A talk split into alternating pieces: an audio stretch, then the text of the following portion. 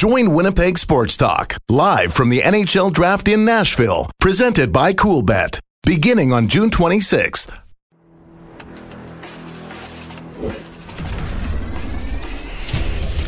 This is Winnipeg Sports Talk Daily with Andrew Hustler Paterson and Michael Remis. Hey, what's up, gang? I hope you had a great weekend. Welcome to another edition of Winnipeg Sports Talk Daily. Andrew Paterson, Michael Remis with you.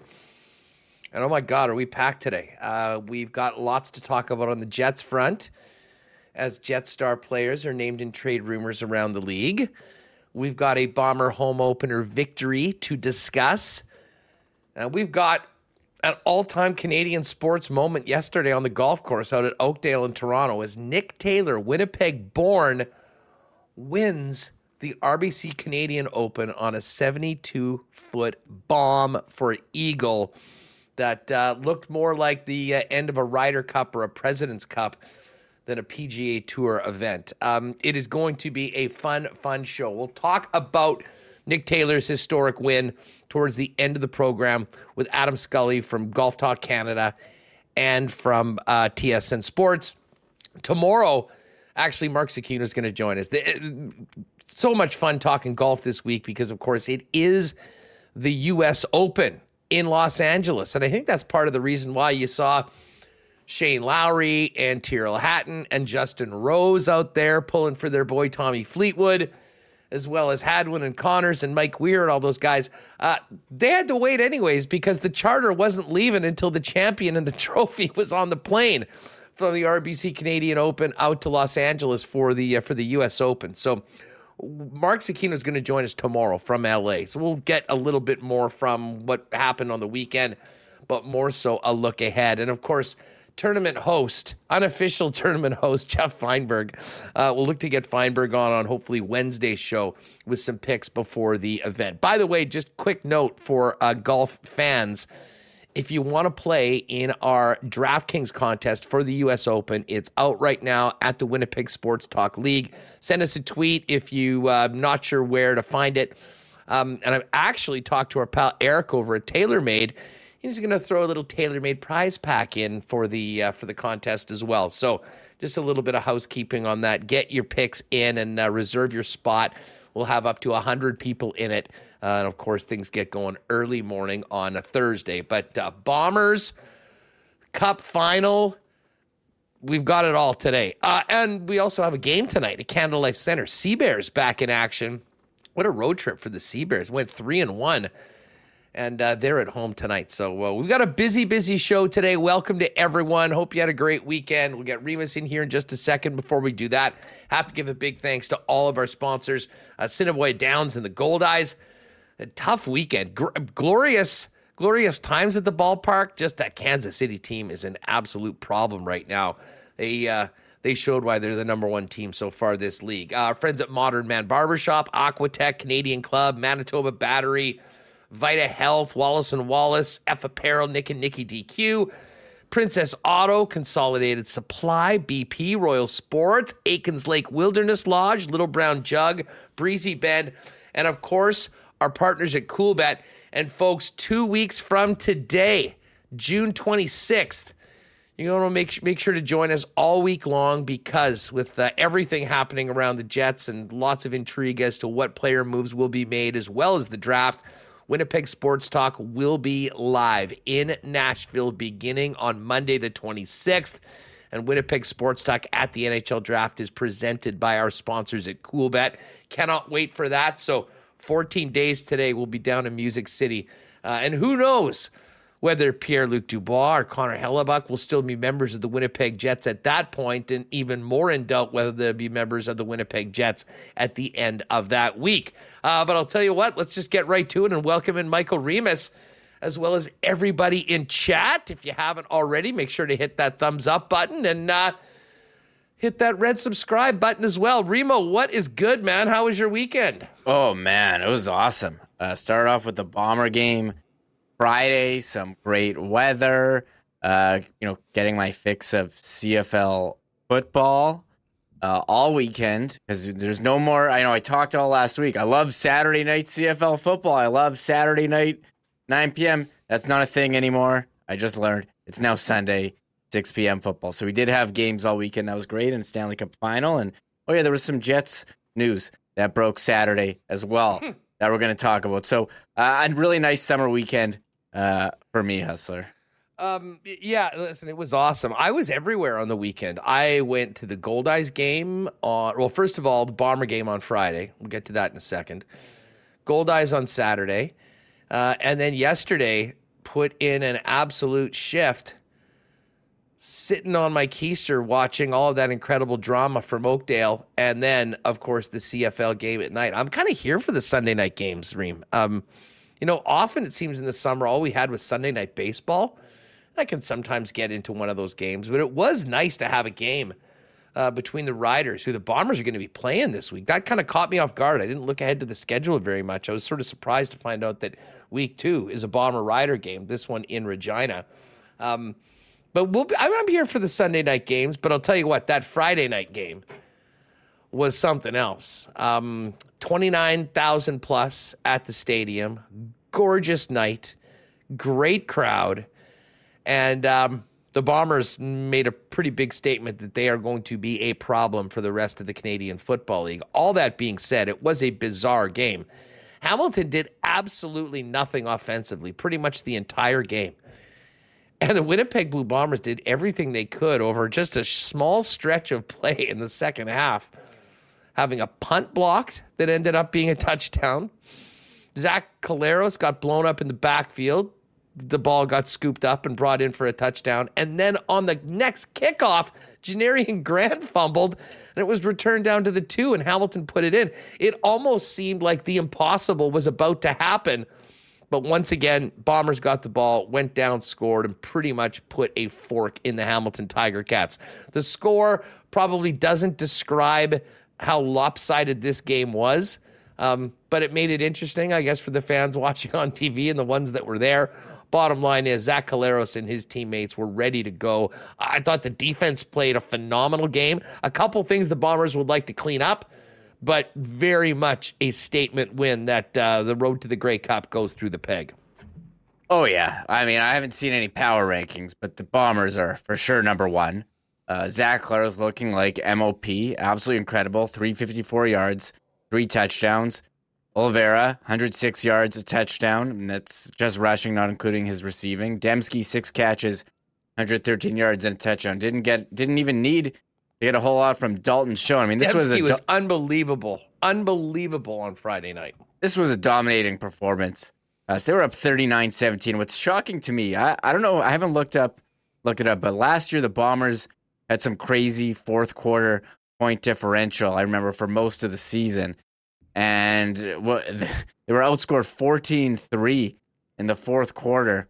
They just you know gave Hamilton what was a fumble six and then a fumble off a of a kick return.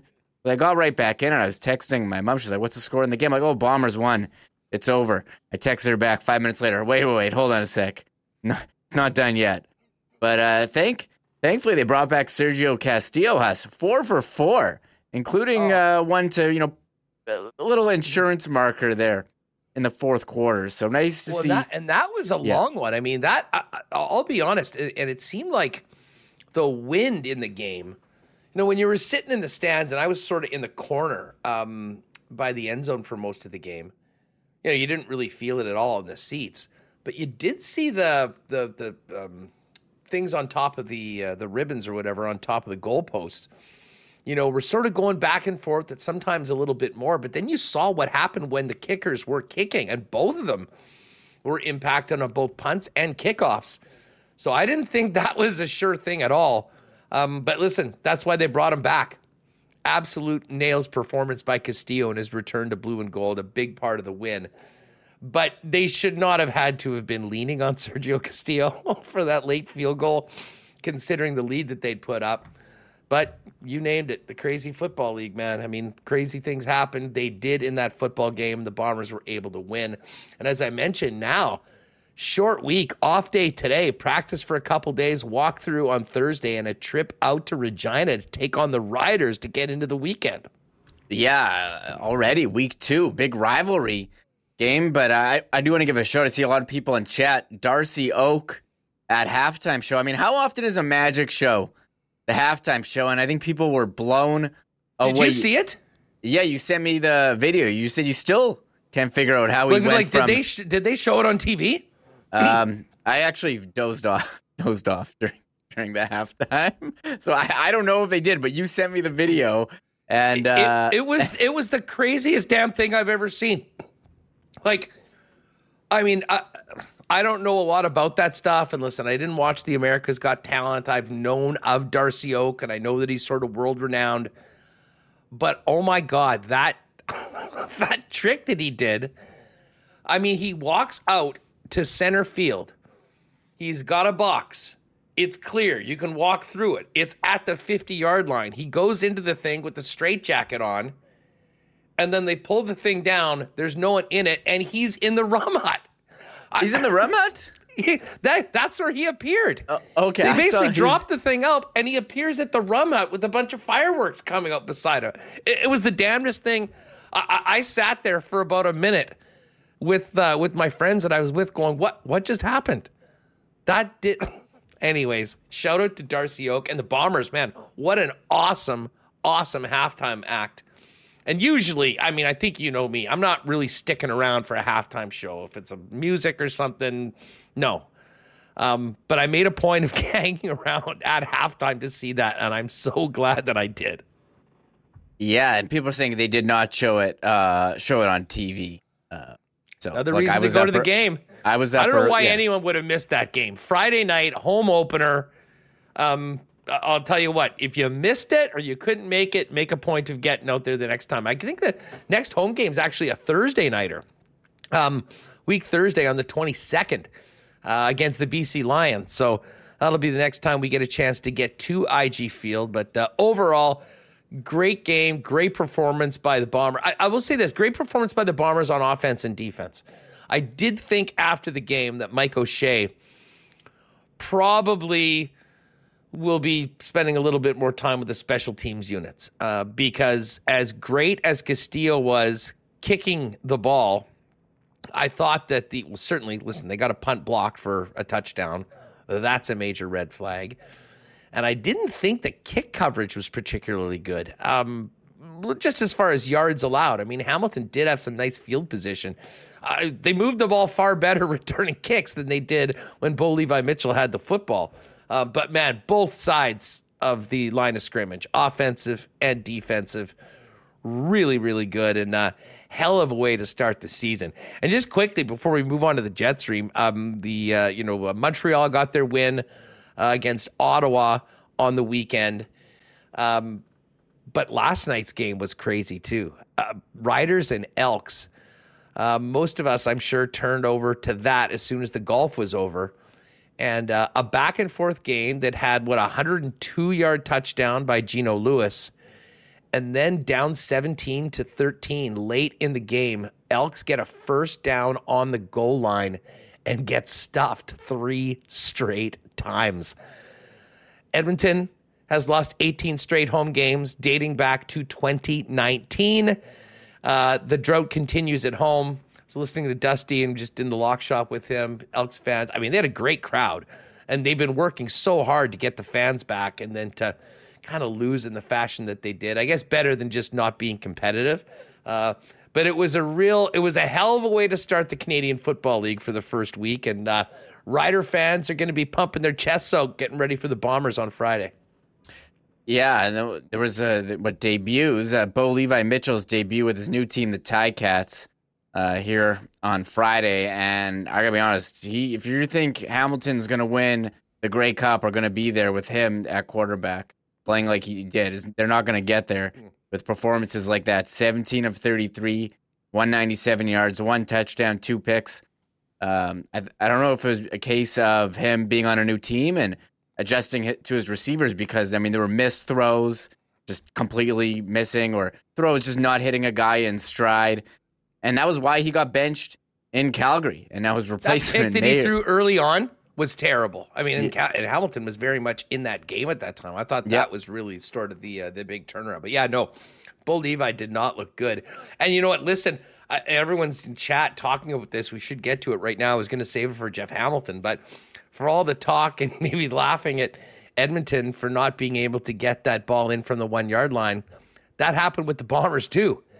Piggy T, couple chances from the one, and it did not go well. And you know, with a younger quarterback that's new, I mean, we've seen how great he can run the football. I think it was just assumed, and I'm I was certainly guilty of that. That this would just be an automatic. You get him in that spot, and he's going to take it in every time. Well, that didn't happen. Now they ended up getting a safety and a field goal before the end of the half. So, you know, they ended up still getting five points out of that opportunity, which was uh, a heck of a good job to salvage it the way that they did. But we saw later on it was Dru Brown in on short yardage. So that's going to be something to watch as well. Um, the short yardage unit and um, just where Pigrome fits into this Bomber offense after getting the opportunity early on, but not making the most of it. yeah, regular season at the goal line a bit different than preseason, and we know what an important role has the goal line quarterback is with the Bombers, and I say that somewhat sarcastically, but they've led the team in touchdowns. Maybe not last year. I think it was showing the leader last year. There was the Sean. McGuire the year before, and a Prukop was a huge part. So you got to be able to punch it in, and Edmonton was not able to. And I thought Edmonton, this is their year. This is the time they're going to get that first home win since 2019, and it was not to be as they knocked on the door. But how about everyone's talking about uh, Saskatchewan trying to run out the clock? Rollo Tre- Trevor Harris What And the he hell got- was that? and then he got uh, pushed to the ground. You know, their the game was pretty much over, and he left like holding his back. Hopefully, he's okay. Uh, Edmonton did get the ball back. Cornelius got sacked. Shout out to give myself a pat on the back. I think that put me in the money on DraftKings. That Rough Riders sack, six sacks yesterday, and Taylor Cornelius, and they gave him that huge contract. I was like, I was like, I don't know, Cornelius, like he's got a good arm and he can run, but like he's not not that great. So I think it's pretty clear, you know, looking at the quarterbacks around the league. And we did see you at Cody Fajardo's debut in Montreal.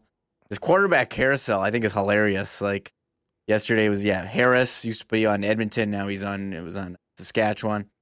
But um it's pretty clear, you know, the Bombers, they've got far and away the MOP if anyone had any doubts about Zach Collaros. Yeah, no doubt. Well, um, shout out to everyone that was in our CFL DraftKings contest. We'll crank another one out. Getting ready. I got to get your picks in for Thursday, I guess, when the CFL schedule this week uh, starts. And if you just popped in late, uh, we will be doing, and it's up right now if you're in our Winnipeg Sports Talk League, uh, a contest for the U.S. Open. And I talked to Easy E last night, and we'll uh, get a nice little. Uh, little tailor-made package for uh, for our winner as well. So, um, anyways, get in on that. Hundred spots. It's open right now. I think about twenty-five people jumped on basically as soon as we got it open. All right, uh, we are going to be talking hockey and heading to the Cup final with Stephen Whyno in a couple minutes, Remo. But let's quickly get to the big Jets news coming out of the uh, last few days since we've been on the air. The Athletic reporting on the weekend that Connor Hellebuyck will not sign an extension with the Jets, and it is no secret. I believe the term was the ship has sailed on that, which certainly makes the likelihood of Hellebuyck being traded uh, much greater if that is indeed the case.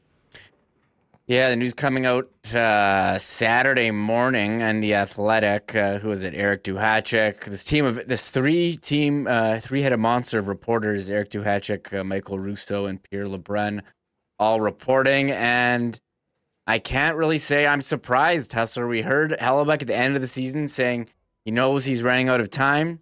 He really wants to win a cup.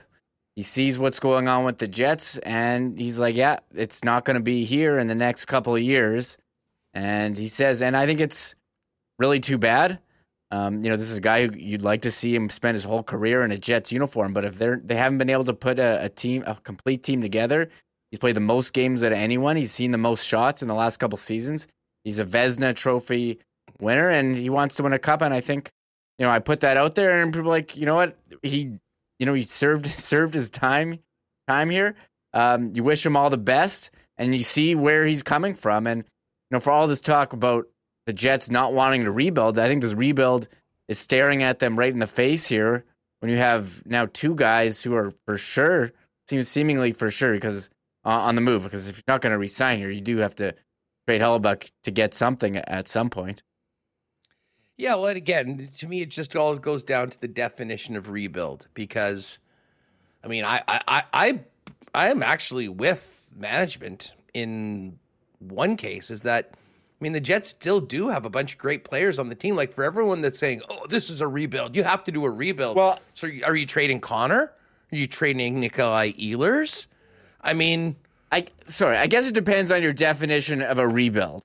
And yo, I don't think you start trading everyone, but yeah, trade those guys, see what you can get, and like you're not going to compete as you know as much as you think you like. You're going to take a step back the next two years, and then maybe in two years, um, you're you know when you have your prospects coming up. But yeah, I'm not saying I'm not saying trade like those guys, but yeah, you got to trade these guys, and you're not going to like they're guys with one year left on their contracts. You're not going to get um, oh, yeah. you know players with term for that.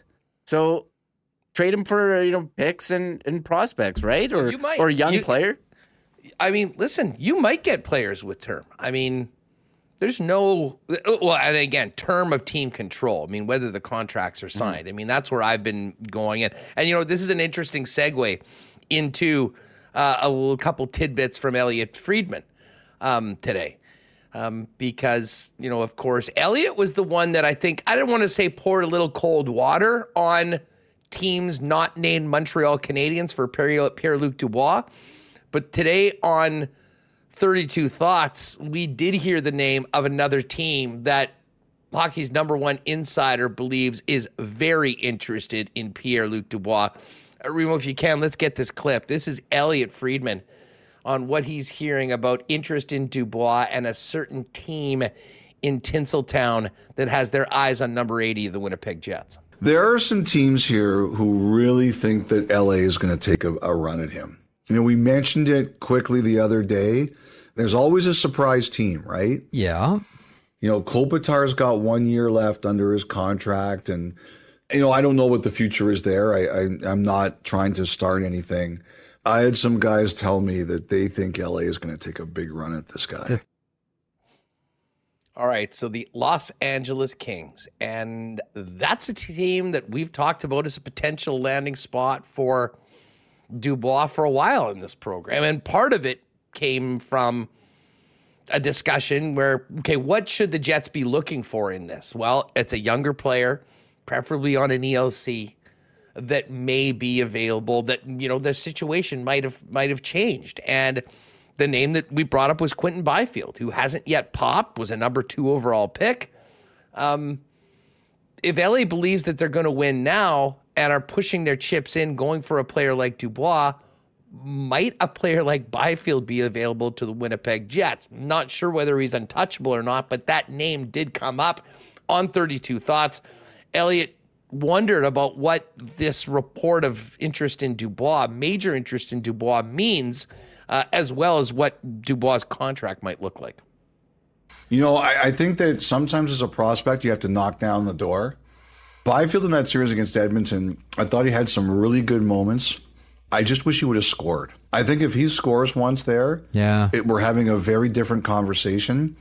But he didn't knock down the door, Jeff. Like I think there's a lot there, and I, I agree with you. I still think there's a lot more to give, but like I just didn't see anything in that series that would say to me the Kings have to say we absolutely have to give him one of our top two center jobs right now.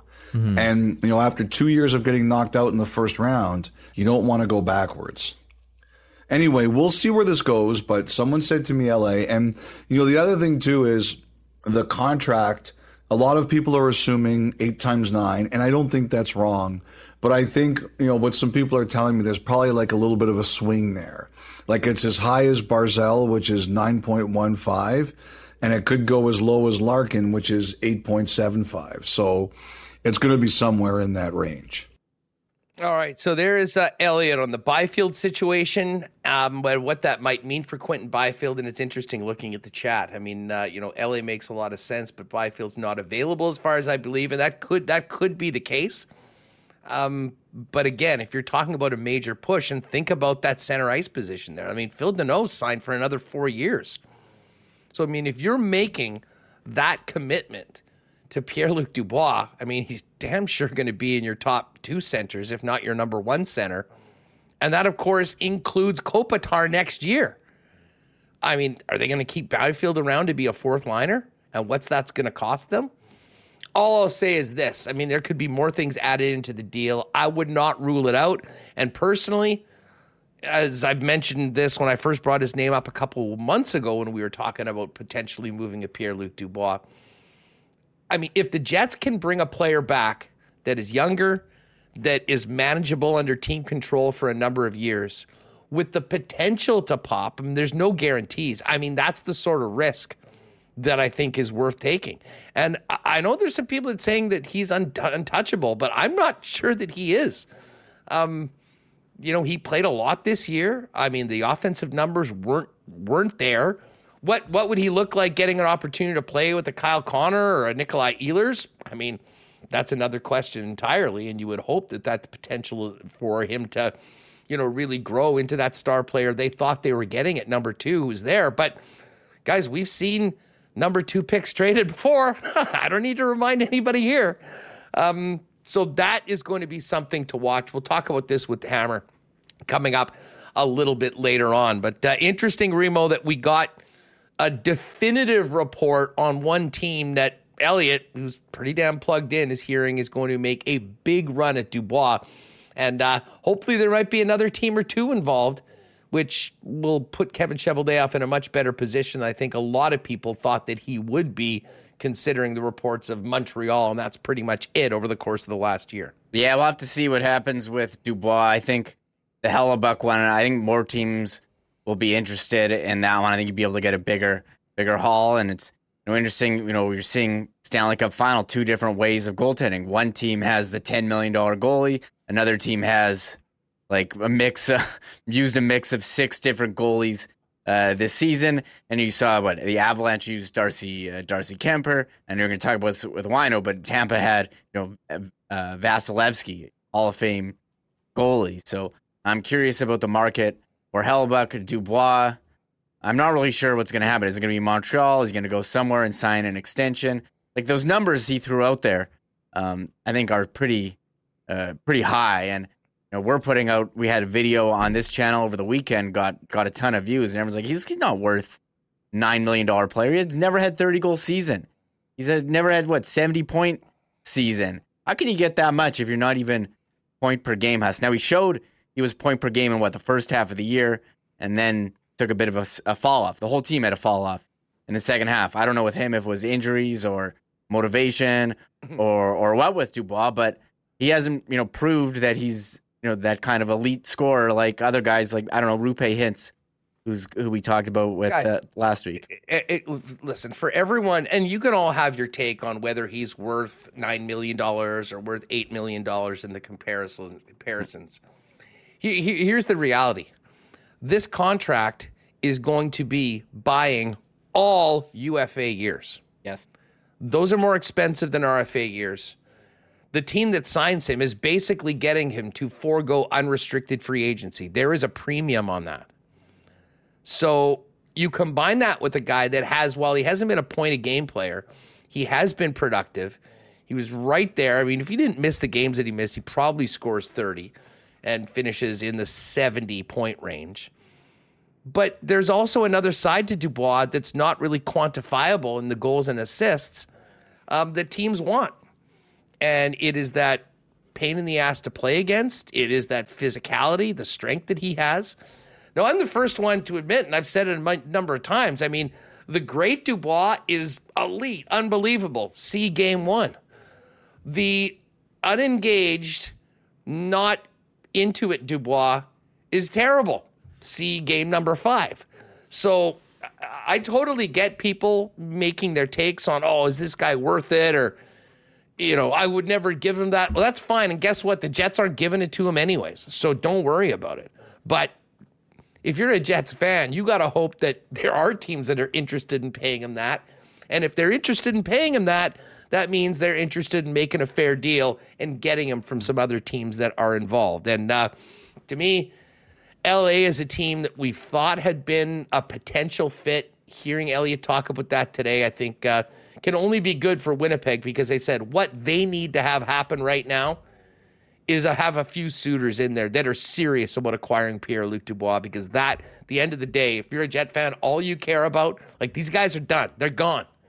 All you care about is what comes back to this team, what they look like going forward, and what sort of value you can salvage from a player with one year left of team control.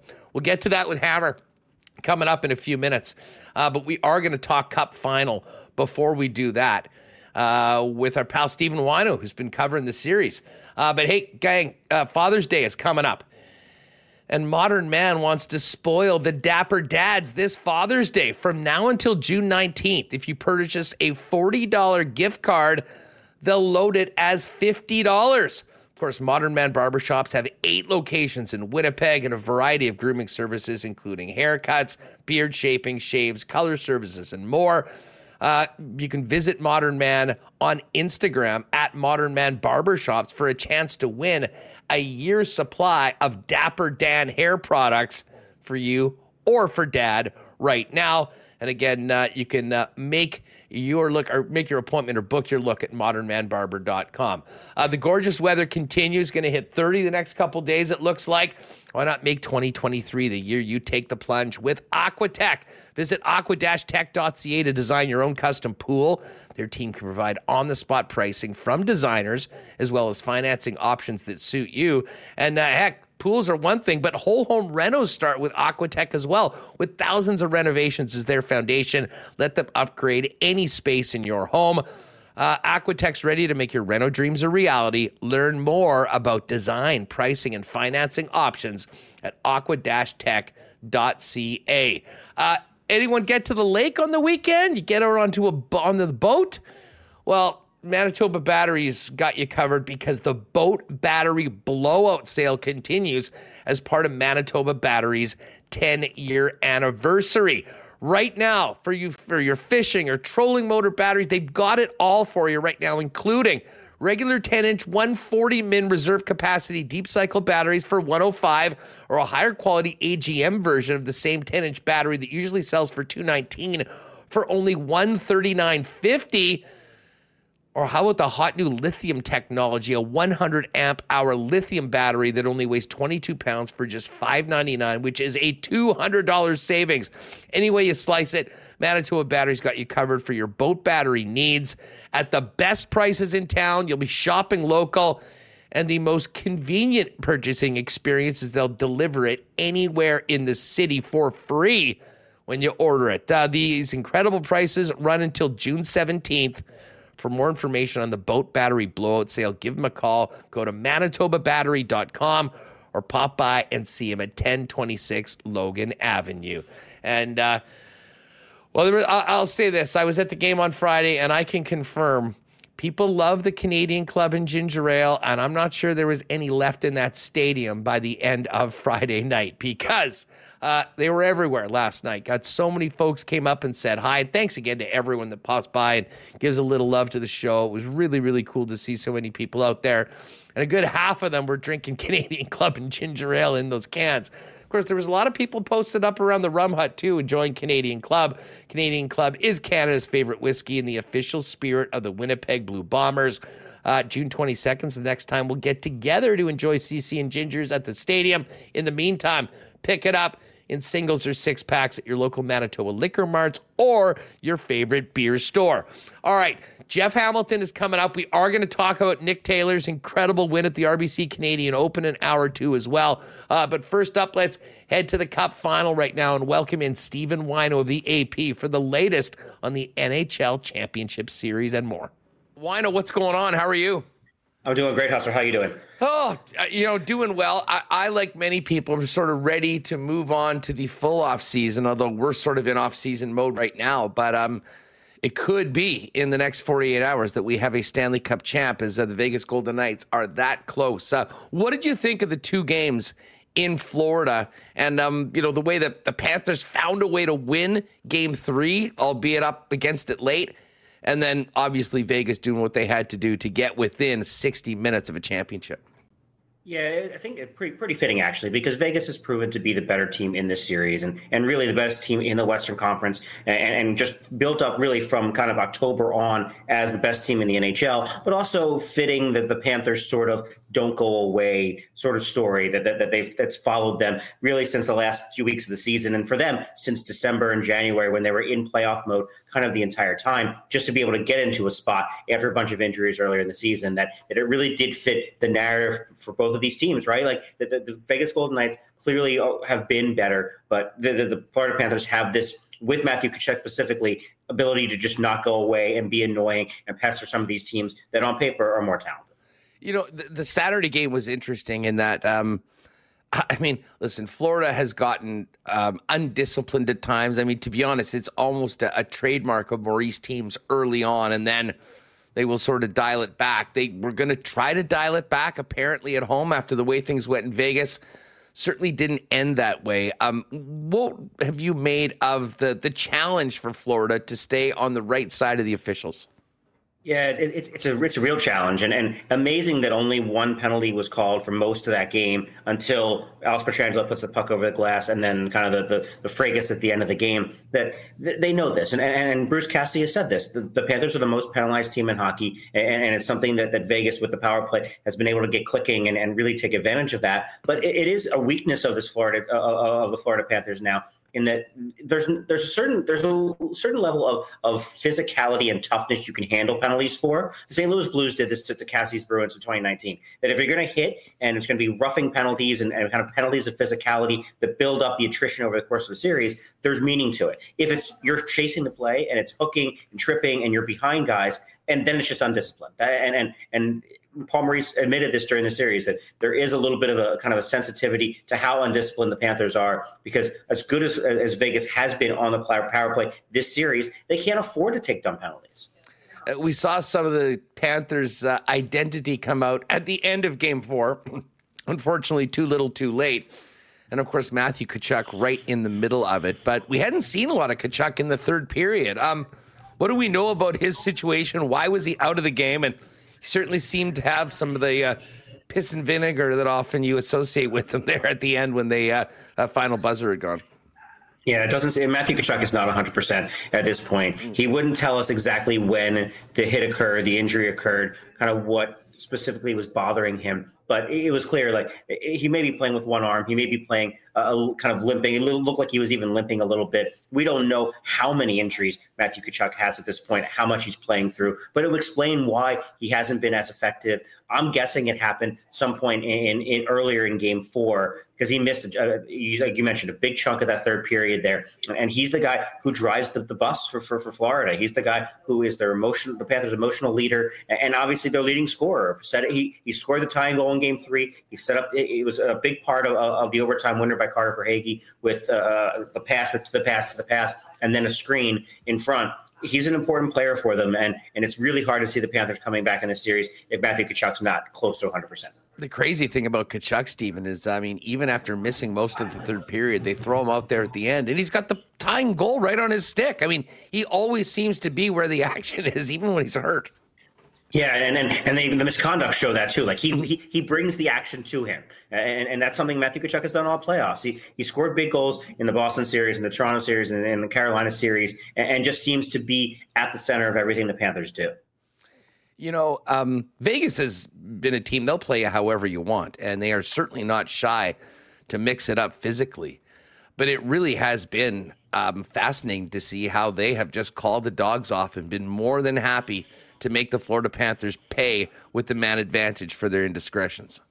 Yeah, and, and, and really to me, that's a sign of a mature team with a mature coach and someone who's been there before, uh, of kind of knowing that this is not going to do us any good by kind of getting involved in all of this. And and the, the, power play was was really not very good for Vegas through the first three rounds. It's been very consistent all season, and but they they found something. They found something on that in that Florida penalty kill on Sergei Bobrovsky to crack uh, and, and come through in those situations. It's been a really smart strategy by Bruce Cassidy and his coaching staff. It really kind of through the leaders of that team, from Mark Stone, Alex Pietrangelo, all the way down, guys who, who have made long playoff runs before, kind of understand it. And and and, and the game plan going in of, of kind of letting the Panthers kind of lose their minds a little bit it has proven to be a winning strategy. Yeah, and uh, and it's been happening far more often than I think Paul Maurice would have liked.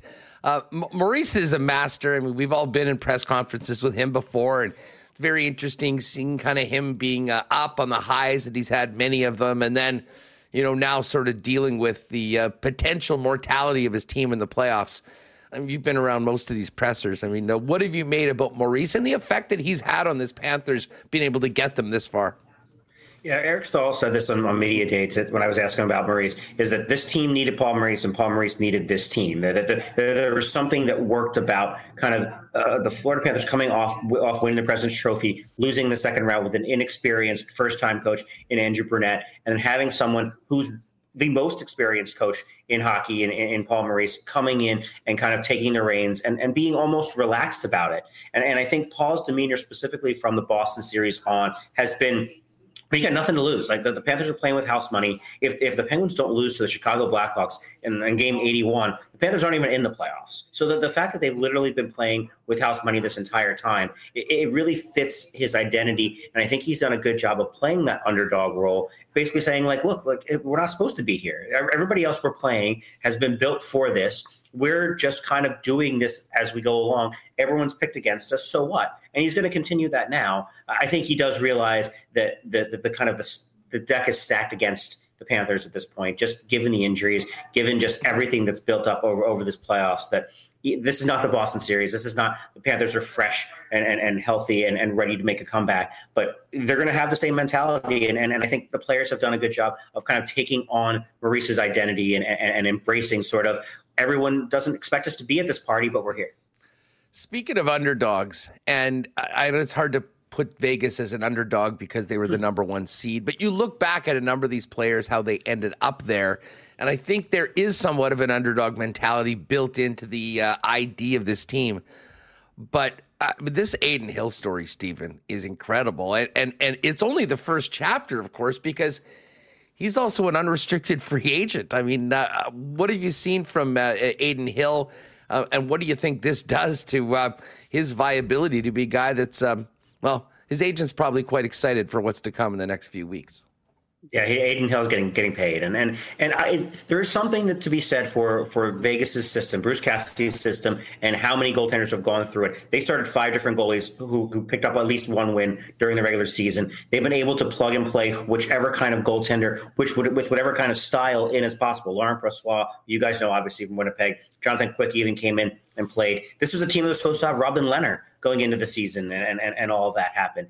Adin Hill, and this is nothing to take against Adin Hill, but he makes the saves that he's supposed to make. And, and it reminds me a lot of Darcy Kuemper with the Avalanche last year, in that he Adin Hill does make a spectacular save every once in a while, but very rarely will he allow a terrible goal, and very rarely does he have to make a 10 bell save because the way that, that, that the system is set up is very goalie friendly to, to kind of keep shots to, to, to where he can see them and, and make saves. And it, if you have a team that can defend well and that can help your goaltender out, I think Adin Hill's a, a really good fit for someone like that. Now, will he probably get overpaid, for, for the lack of a better term, because of, of winning a Stanley Cup? Probably, sure. But this is where he should cash in on, on craziness. I mean, he, he's the first goalie to have 10 wins in a playoff run when not starting until the second round. It, it's just, it's crazy how productive he has been given the situation.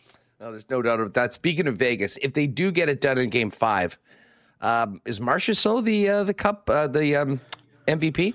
Conn Smythe? I, I, I, think so, and, and, and really, but, but this is, reminds me a little bit of St. Louis in, in 2019 too. Is that there's no obvious choice. I mean, Marchessault seems like it based on how he's played in the final. Jack Eichel certainly seems like he's in the conversation. Adin Hill, even though he didn't play in the first round, has to be in the conversation at this point. I even look at someone like Chandler Stephenson, who was who has scored a, now 10 goals on this run. He won a lot of big faceoffs, been kind of a very useful player for them. You could make an argument for Mark Stone as a captain and kind of how many big goals he scored. A lot of them similar to Matthew Tkachuk, deflection goals, the kind of the all around defensive game Mark Stone brings. There's a lot of guys you could consider for that. I mean, my my thought at this point is, is Jonathan Marchessault. So, given just how many important goals he scored, where after having zero in the first round uh, of the playoffs, and kind of what he's done at big moments for this team, being an, original Vegas Golden Knights player, it, it, something seems to fit about Jonathan Marchessault being the most valuable player. Stephen Whyno's with us talking Cup final and everything else happening around the National Hockey League.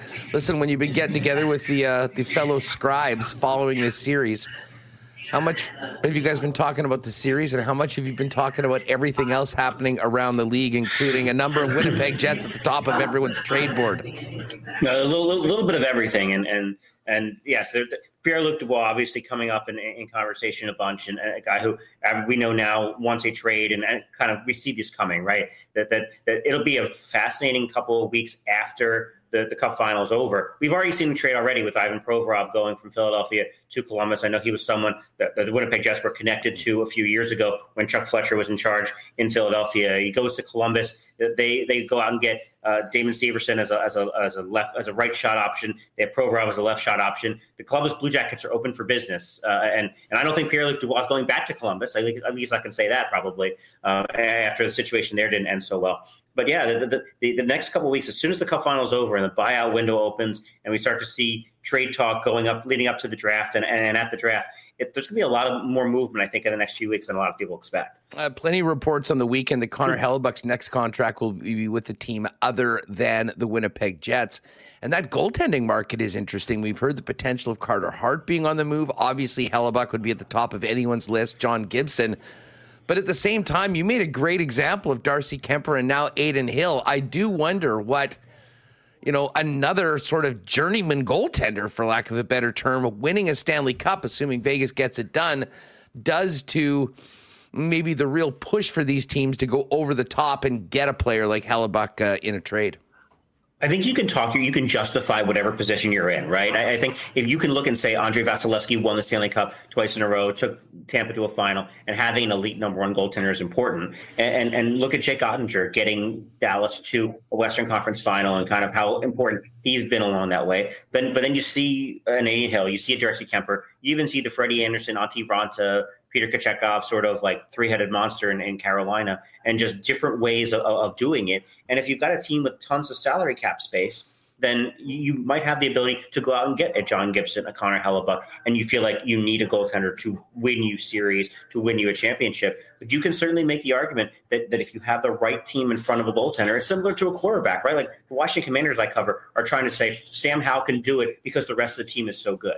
If you're a team that's built like the Vegas Golden Knights, you're probably not paying Adin Hill this summer. You're probably bringing Laurent Brossoit back, and, and and whether it's Jonathan Quick or whether it's whoever your your, your number two goaltender is, uh, Robin Lehner, if he if he is healthy, that you can talk yourself into not needing to spend a whole lot of money on a goaltender if you if if if you think you have the right team to do it it's not going to take long for things to get really interesting as soon as this cup final is over, and that could be as soon as tomorrow night. Um, I would imagine the Winnipeg Jets would be at the top of this list uh, when it comes to most intriguing teams for you over the course of the next few weeks. Uh, who else would be in there along with the long to do list that Kevin Cheveldayoff has on his desk? Yeah, it's the Philadelphia Flyers because because Danny Briere has, has already shown he's trading Ivan Provorov. He's listening on, on Carter Hart and, and trying to make a deal to trade Carter Hart. The, the Flyers are almost in Blackhawks mode from from a year ago, where they're they're going to start tearing down to the studs. It's not even rebuilding yet. It's it's still in the tearing down purpose there. So you got a lot of players there: Kevin Hayes, uh, Travis Konecny, obviously Carter Hart, who are are players who, by the time the Flyers are good again, they're not going to be in their primes anymore. And and and so I think Danny Briere and Keith Jones are, are certainly going to be looking to make a lot of moves from from a selling standpoint. And the other team I look at that's going to be very intriguing is Kyle Dubas and the Pittsburgh Penguins uh, in the East. Is is he's now taking over a team with your your kind of three big stars in, in Crosby, Malkin, and Letang, and how do you build around it? Does an Adin Hill or, or John Gibson wind up going there? You know they're going to need a, kind of a new number one goaltender, and, and the, the the kind of directive from Fenway Sports Group, the ownership there is they want to keep winning, they want to keep contending. This is not going to be a long term rebuilding project, but whether it's Kyle Dubas kind of running the show and, or hiring a GM and kind of overseeing the vision, uh, the looking look look really closely at Pennsylvania for Pittsburgh and, and Philadelphia and the moves they're going to make. Well, and Pittsburgh is fascinating in so many ways in that Dubas goes into that job and it is almost the exact opposite of what he had in Toronto. I mean, he's not talking about a team that's drafting Mitch Marner fourth and Auston Matthews first. He's looking at a team that has, you know, iconic franchise legends and a league legend in Sidney Crosby that are there, not even on the back nine, like on the final stretches of their careers signed to deals. I mean, Chris Letang's deal takes him to the age of 41. Um, I, I, did wonder when he got that job just how much change or how, how he'd be able to affect things, certainly even just going into next season. Yeah, and, and and really, it's it's one of the tougher jobs I think in the NHL right now because you have those guys sign long term, and, and you know they're talented and you know they're faces of the franchise. But he's going to have to be really creative of, of building around them because salary cap's only going up by a million this summer. Uh, you're going to have a bigger increase next year, but it's really hard when you fall out of the playoffs, and the Washington Capitals are dealing with this too to try to get back in. And those are two teams who both won in Stanley Cup both kind of have aging rosters and, and long term contracts of stars and, and, try to stay in. It's really hard. I mean, Columbus is going to be coming. Jersey's not going anywhere anytime soon. The Islanders are there. The Rangers are there. It's a really tough division to try to, to contend in. That it's it's going to be on Kyle Dubas to try to find and and Brian MacLellan's been good at this. Some reclamation projects, some veterans on one year prove it contracts, some sort of cheaper entry level kind of contract guys that when you haven't had a whole lot of first round picks and, and, and, highly touted prospects in the system, it's really it's difficult to try to bring those guys in immediately. It's going to be a really tough and, and fascinating job. Yeah, I mean the East. I mean, we were, and then just talking about the wild cards. I mean, you've got Ottawa, you've got Buffalo, you got Detroit, who are all knocking on the door as well. I mean, that landscape of that entire conference, I think, is going to be in flux for the better part of the next couple years. Stephen Whyno's with us. Whyno, we'll look forward to seeing you down in Nashville in a couple weeks for uh, all the draft festivities. Uh, but I can't have you on without asking you something related to the draft. You were in the draft lottery room. Uh, take us through exactly what that experience was like and what you witnessed.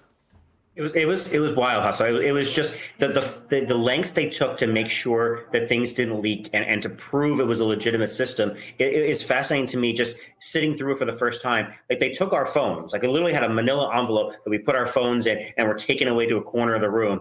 And, and you have Gary Bettman holding up today's newspaper to prove today is actually May eighth. And, and, having the lottery technician, like an actual, this is his job to be a lottery technician, holding up the lottery balls to say this is every one of the balls load them into the machine just the lengths that, it, that, that, they showed to have a guy who wasn't even looking yell for them to, to draw each ball we all had the, the combinations printed out for us of, of, kind of what the numbers would be and what it leads to. And, and, really, I would love to see that production on TV, as nerdy as it is, to just see, and because you could do it like the World Series of Poker, essentially, where at the start, it looks like whatever, 18.5% for the Anaheim Ducks. After one ball, it, you can change it and see maybe the Ducks have a 37% chance at one point. I think it was down to the Blues, the Sharks, the Capitals all had opportunities by the fourth ball. And then fourth ball comes up and they look at the guy from Ernst Young and it's the Chicago Blackhawks okay, let's do it all over again for the second pick. And it was like there was no pomp and circumstance to it. It was just let's draw these, these lottery balls, and they do it every year. It just happens that this year the Blackhawks got a generational talent or won a generational talent in Connor Bedard. Yeah, well, we were quite interested in the lottery balls back in 2016, and uh, you know, you got a little bit of an idea about just you know the different permutations and combinations that could affect the club, but this one with Connor Bedard, uh, I think probably the most attention, well, certainly since uh, McDavid, if not ever. Um, Stephen, thanks so much for doing this. Uh, we'll see whether this one's going to get back to South Florida tomorrow night, and uh, we'll look forward to uh, make a date for a couple cold ones at some point in Nashville in a couple weeks. Sounds great. See you soon. All right, good stuff with Whyno. We'll get to uh, a little bit more hockey talk, focusing on the Jets and, of course, the Bombers' home opening win, and a look ahead to the Riders with Jeff Hamilton coming up in just a second. Folks, if you're looking for great prices on natural and organic supplements, beauty products, groceries, and Winnipeg's largest assortment for the ones of local for products, the products you need. Granger you got to head over to Vita Health Fresh Market. Uh, seven locations in the city. And of course, you can shop online at myvita.ca with local delivery options as well. Barbecue season's in full swing. Get down to Vita Health and stock up on some delicious Vita Market grass fed bison and beef steaks. And with Father's Day around the corner, men's health is top of mind. Garden of Life has created some unique formulas like Prostate Protect and Once Daily Men's. Both contain 50 billion beneficial bacteria to support men's gastrointestinal health. Vita Health, uh, Vita Health Fresh Market, empowering people to lead healthy lives seven Winnipeg locations, and online at myvita.ca. Uh, gang, if you have fencing or overhead door needs, there's only one place to go and one group to call, and that is Wallace and Wallace, the specialists serving residential and commercial customers since 1946. If you need the security and protection of a new fence, or if winter did a number on your old one, Give them a buzz. They've got vinyl, ornamental, welded wire, chain link, or wood fences. And if it's time to replace your garage door, Wallace & Wallace has Winnipeg's largest selection of overhead garage doors. All it takes is a call to 452-2700 for the Wallace & Wallace team to arrange a time to come out and give you a free estimate. And you can also visit them at wallacefences.com or pop down to their showroom on Lawson Road off of Kenaston. Um, how's the closet looking, gang? Because we got wedding season basically here upon us right now. Guys, if you need to upgrade your menswear heading into summer, you need to get down to F Apparel. Custom suits beginning at 400 bucks, along with chinos, golf pants, custom shirts, both tucked and untucked styles, and an incredible selection of menswear accessories. In a wedding party, talk to them about a 15% discount for the crew when you get your suits from F Apparel, and a free custom shirt and tie awaits for 2023 high school grads with the purchase of a new suit. F Apparel is at 190 Smith Street downtown. Make an appointment or check them out online at F, that's EPHapparel.com. Um, and I know it was a busy sports weekend, and I know who else was busy. Uh, the gang over at the Nick and Nicky DQ because they had four locations and all have been packed. New summer blizzard flavors are here, and it is the good kind of blizzard season here in Manitoba. Pop by and try one for yourself at DQ Northgate, DQ Polo Park, DQ St. Anne's, or DQ Niverville. All right, we will talk golf with uh, Adam Stanley a little later on, but right now, let's welcome in Jeff Hamilton from the Winnipeg Free Press before Adam Scully joins us to uh, talk about Nick Taylor's historic win. Hammer, what's up, man? How was your weekend?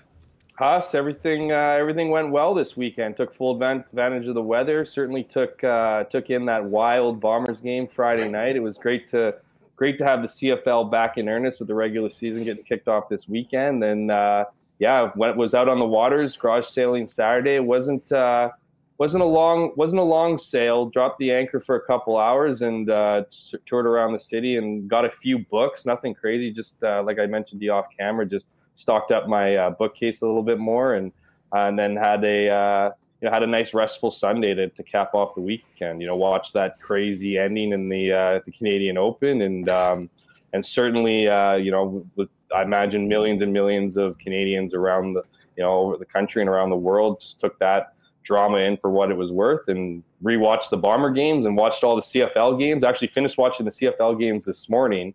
Um, and what a wild weekend it was. So, you know, was didn't feel like a work at all, but it, but it was. That uh, I mean, just quickly on the uh, end of the Canadian Open, as I mentioned, Scully's going to join us later on. We'll talk more about the significance of it. Um, but it really was just a, an incredible scene, and when you think about the way the week started for the Canadian Open and the PGA Tour, to bring it back to the sport, to the athletes to what's happening on the course, I think was a big win for all parties involved in the way that it happened. And the craziest thing is, I'm sitting there with a Tommy Fleetwood 25 to 1 ticket for him to win the tournament. No, you're not. And even as I saw 500 bucks just disintegrate in front of my eyes, I couldn't help be fired up and happy. I mean, it was it was just it was really truly an incredible Canadian sports moment when you added that it had been since 55 since a Canadian had won it and the way that it happened. It's 72 feet. That's the longest putt he's ever sank in his career. And what a time to do it. I mean, honestly, uh, you know, and, and and it was great. It was great to read about it. To be honest with you, it was awesome to watch it, of course, but to hear about, you know, James Duffy did a great piece, kind of behind the scenes, and talking to you know volunteers and other Canadian golfers that he was with, and and you know guys saying he's going to make it and saying you know everyone just assuming he's just going to get close you know so he can force a you know a long putt from Fleetwood but for a playoff. But I mean that to me man was just it was unbelievable. I mean what a what a sports moment. And then for the chaos to ensue afterwards I mean you see all the memes and the videos about being a Canadian moment with Hadwin being just absolutely speared. Speaking of this talk about golf and the CFL crossing crossing wires, sign that guy up for special teams on the Winnipeg Blue Bombers. You know, he sees just a little bit of uh, you know trouble brewing and he uh, he takes he takes action. You should see that. I think what's being lost in that that video. I mean, the absolute tackle's great, but the uh, the swim move past the uh, the caddy's umbrella or whatever it was, or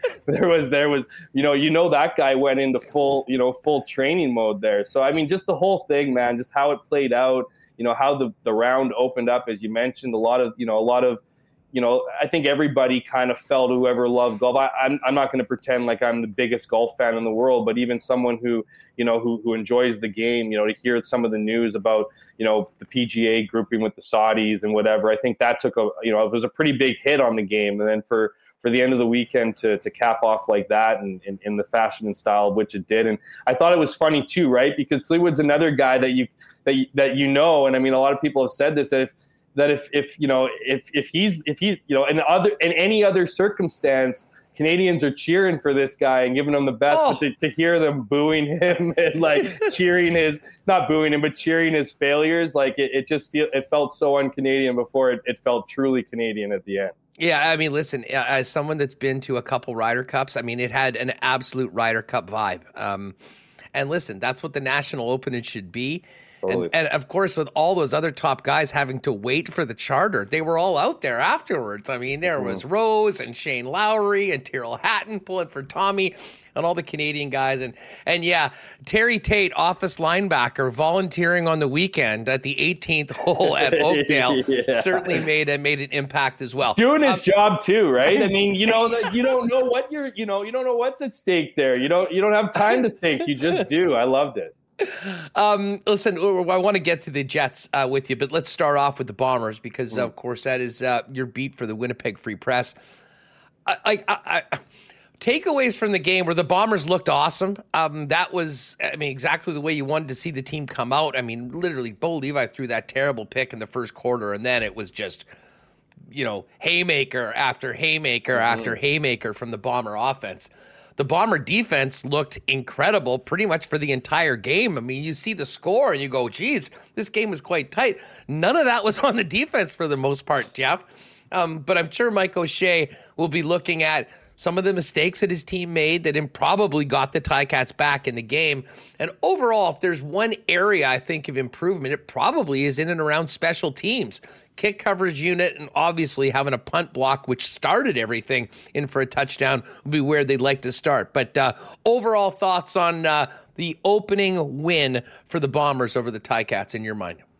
Yeah, just an absolutely wild game. An example. I know you guys are talking about it off the top of the show. Just another, again, another example. Didn't take too long for a reminder of just how crazy the crazy football league can get, and that you know you really can't sleep on any lead. And um, yeah, to your point, I, I, thought I thought things were pretty rough to start with. Actually, you know, with Hamilton getting that great return off the opening kickoff, and then you know having some calculated uh, plays to move the, the the ball downfield, and I mean settled for a settled for a field goal. But then you know first play from from you know for the Bombers on the offensive side is a fumble by by Nic Demski and and strong field position uh, you know, for them to to add to their lead, and you're wondering, you know, what's going on here. I mean, this is a team that didn't really give a lot of turnovers up all season last year, and to start the season with one on offense, um, you know, just didn't really sit right. And then, of course, as you mentioned, Demerio Houston, who for many who have followed this team, didn't ha- exactly have a great preseason.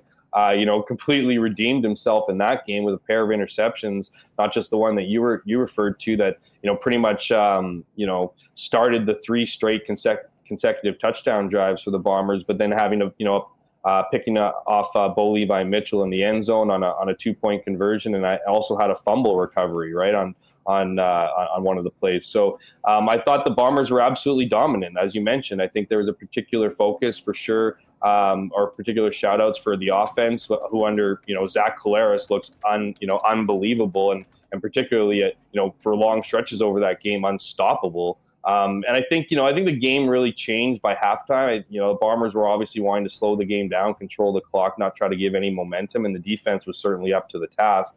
Uh, you know, Bo Levi Mitchell, I thought, you know, I it's it's hard to be too definitive in your statements after week one, right? I mean, there's a lot of moving pieces with Hamilton, and Um, obviously, they were a very busy team over the offseason. They pretty much bought an entirely new team. They still have a lot of the a lot of the main staples on their club, like the Simoni Lawrences, Chris Van Zeyls, um, you know, players of that ilk, you know, still kind of lingering around, but a lot of new guys uh, added throughout the offseason. So you know that's going to be, you know, that's going to take a bit of time to adjust. And that's really the benefit of the Bombers right now. You know, as I wrote my five takeaways, continuity matters. The Bombers, it, there's a reason why the Bombers won nine straight last year and have, have, have come out of the gate incredibly you know, um, impressive over the last three years is because it's pretty much the same guys. So while every team's catching up, uh, the Bombers are rolling. As I wrote about earlier in training camp, this team is not only, you know, it was really tough for rookies to make this this team in, in years prior. It was really tough for rookies to make the team this year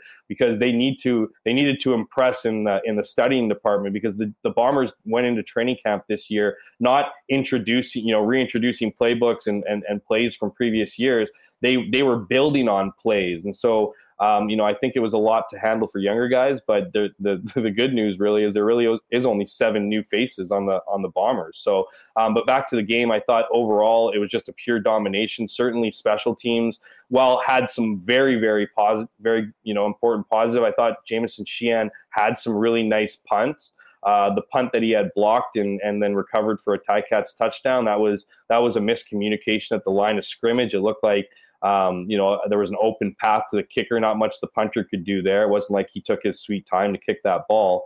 Um, but then later in the game, of course, you have the offense. You have two really, you know, you need to make big plays uh, to win games. And and the the Ticats essentially made two big plays back to back with not only you know strip sacking Zach Collaros for a 62 yard Chris Edwards touchdown, but then on the ensuing kickoff, obviously being able to to make that play to punch the ball out of out of Janarion Grant's arms and then into the uh, into the waiting hands of uh, Fraser Sopik, who brought it all the way down. If it wasn't for Johnny Augustine getting on his horse, I mean, he's he's in the end zone. Of course, he gets taken down at the two yard line, and then James Butler shoves an, uh, shoves another touchdown in. So I thought that was that kind of left everybody with nine minutes remaining in the stadium, wondering uh, what's happening here. This was going to be a runaway, but I think you got to give credit to the Bombers you know, to the Bombers, uh, you know, having a response. There were responses throughout that, even after the, even after the, um, you know, the the the the block punt for for a for a touchdown. The Bombers come back and they score. You know that after the two after those two big plays. I mean, the Bombers.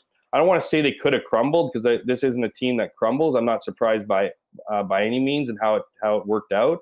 Um, but you know they managed to move the ball downfield, bring out Sergio Castillo for a massive 50 yard field goal, and that can't be understated. Look, if Marc Liegghio was on this team, I'm telling you right now, given the way that the the uh, the kick coverage was playing all game long, essentially, there is absolutely no way. I, I will say this that there's no way that Mike O'Shea would have trotted Marc Liegghio out there for the 50 yard kick up eight points with with that much time left in the game. They would have relied on their defense. Instead, they bring out Sergio Castillo, and you know, like the like the sure thing he's proven to be while in Winnipeg, he knocks it right through the uprights and makes an 11 point game. So as much as it was a bit scary at the end, I imagine for for Bomber fans, you know, this is uh, this is the crazy football league for a reason, and the Bombers, you know, looked incredibly good for a week one for a week one team, and uh, and it's only going to build here. I, am predicting, as I wrote in my my story for this morning, that this team is going to go on a weeks long, if not months long, win streak. Um, if they continue to execute the way they did in week one without guys like Jackson Jeffcoat for majority of the game and Kenny Lawler for the entire game. Yeah, Hammer. You know what? It's a great point um, about Castillo, um, and Remo brought it up. I mean, it was four for four, but the the placement and the situation in that game. I mean, that was a one score game at that point. I mean, if you don't make it, and you mentioned the kick coverage unit. I mean, there was a risk involved. It shows the confidence, and with the wind that was kind of all over the place, that was absolutely no gimme. And uh, he came up big, and uh, obviously a huge addition to have him back with the club. Um, the one of the new guys though that we talked a lot about was uh, Pigrome, and he actually got stuffed a couple times on the goal line. I mean, we'll maybe get to what happened in Edmonton yesterday because you don't see that happen yeah, very often. Um, but I'm sure that was something that um, you know Mike O'Shea and Buck Pierce will be looking at. And it was interesting that Dru Brown got in on short yardage later on in the game after that happened. Yeah, I wouldn't be surprised if that's not their short yard package anymore with Tyrrell Pigrome. I, I, get it's just one game, but Um, you know, it's interesting, right? Because I don't think you, you know, there's arguments to be made that you need, you know, if you're a big body, you can drive easily. If you're a smaller body, you can decoy. Um, you know, find those little holes that a you know an otherwise bigger bigger player wouldn't be able to find um, just to get that yard or two, right? Tyrrell Pigrome is, is a bit of an interesting body type. He's not a big guy by any means at 5'10, so he's not like this towering 6'4 quarterback that's going to put his head down and drive in, but he's also not a Dru Brown either. Like he's he's a stocky, bigger guy, right? I mean, we saw that in the preseason um, where he was trucking over DBs and and you know finding those extra layers of the defense to get through, right? And so I think that might be the that might be the challenge with this team. Like, is is this guy truly a short yardage guy like a Dakota Prukop or a you know a guy who you know is a bit stronger of an I don't want to say a better athlete because Tyler Pigrome is a good athlete, um, but you know, maybe he's not the right guy for short yardage, or maybe he's not the right guy for the short yardage in which they're setting him up to be. Like, you know, can you imagine that? Imagine that guy just took a snap from the even from shotgun. You don't think he's getting the first yard? I mean, he was doing that all preseason long. But um, you know, in, in that event, I mean, the fact that Dru Brown came in um, for a short yardage play, executed it, I would not be surprised if Dru Brown you know, moving forward was that short yardage guy. But what does that mean for Tyler Pigrome? I also wouldn't be surprised if they give him another chance. You know, Mike O'Shea isn't one to necessarily mm. take one week into consideration and, you know, make a, you know, a definitive conclusion on something, right? I mean, Marc Liegghio is a perfect example of that. I mean, he's had some good weekends, some bad weekends. So, um, but that wasn't, that, that did turn out to be an, you know, important part of the game, as you mentioned, with the one score game late. Uh, you know, it would have been nice to pad that score. I mean, they were able to get, you know the safety followed by a, a you know an extra three points. So it wasn't that big of a difference in margin, but um, at the same time, you know, you, you got to be executing those plays. The, the Bombers have been, you know, near perfect in, in short yardage situations with, with Dakota Prukop and obviously Chris Streveler before that. Um, they can't be going into this season, you know, with a lot a lot riding on the year, not being able to execute those short those, those third and short situations.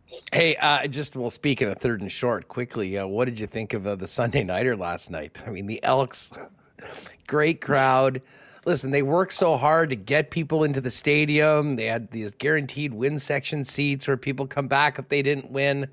Saskatchewan wasn't particularly good. It's the fourth quarter. You got the ball first and goal on the one. That has to go in. And uh, wasn't very creative from an offensive standpoint. They just did the same damn thing three times, and it didn't work on any of the occasions. Well, and Kai Locksley is a short yardage kind of quarterback, is a mobile quarterback, right? And so for him to try up the gut twice and then and then whoa, let's throw a real wrinkle in them and try the left side just briefly and, and to get stuffed there. I mean, that that is uh, when it rains, it pours in Elks in Elks land right now. And I mean, when you when you consider that the Winnipeg Blue Bombers have won two Grey Cups since the Elks last won a game on home turf, I mean that's got to be a got to be a tough pill to swallow, and we certainly saw that in the post game. I mean, Ryan, TSN's Ryan Rishaug asked Chris Jones about that, and you know, he you know, he comes out there, and it's so funny, right? Because he spends the training all training camp buttering up to reporters, seeming like this really nice guy, and you know, he does even does a Chris Jones Jones mean tweets, which I think which know, was hilarious. Which was hilarious. I mean, they could have taken the real mean tweets. There's a quite there's a quite you know they took the PG thirteen one, which are which which is which is important. But um, anyways, you know, for him to tell to tell you know Rishaug that that was the worst question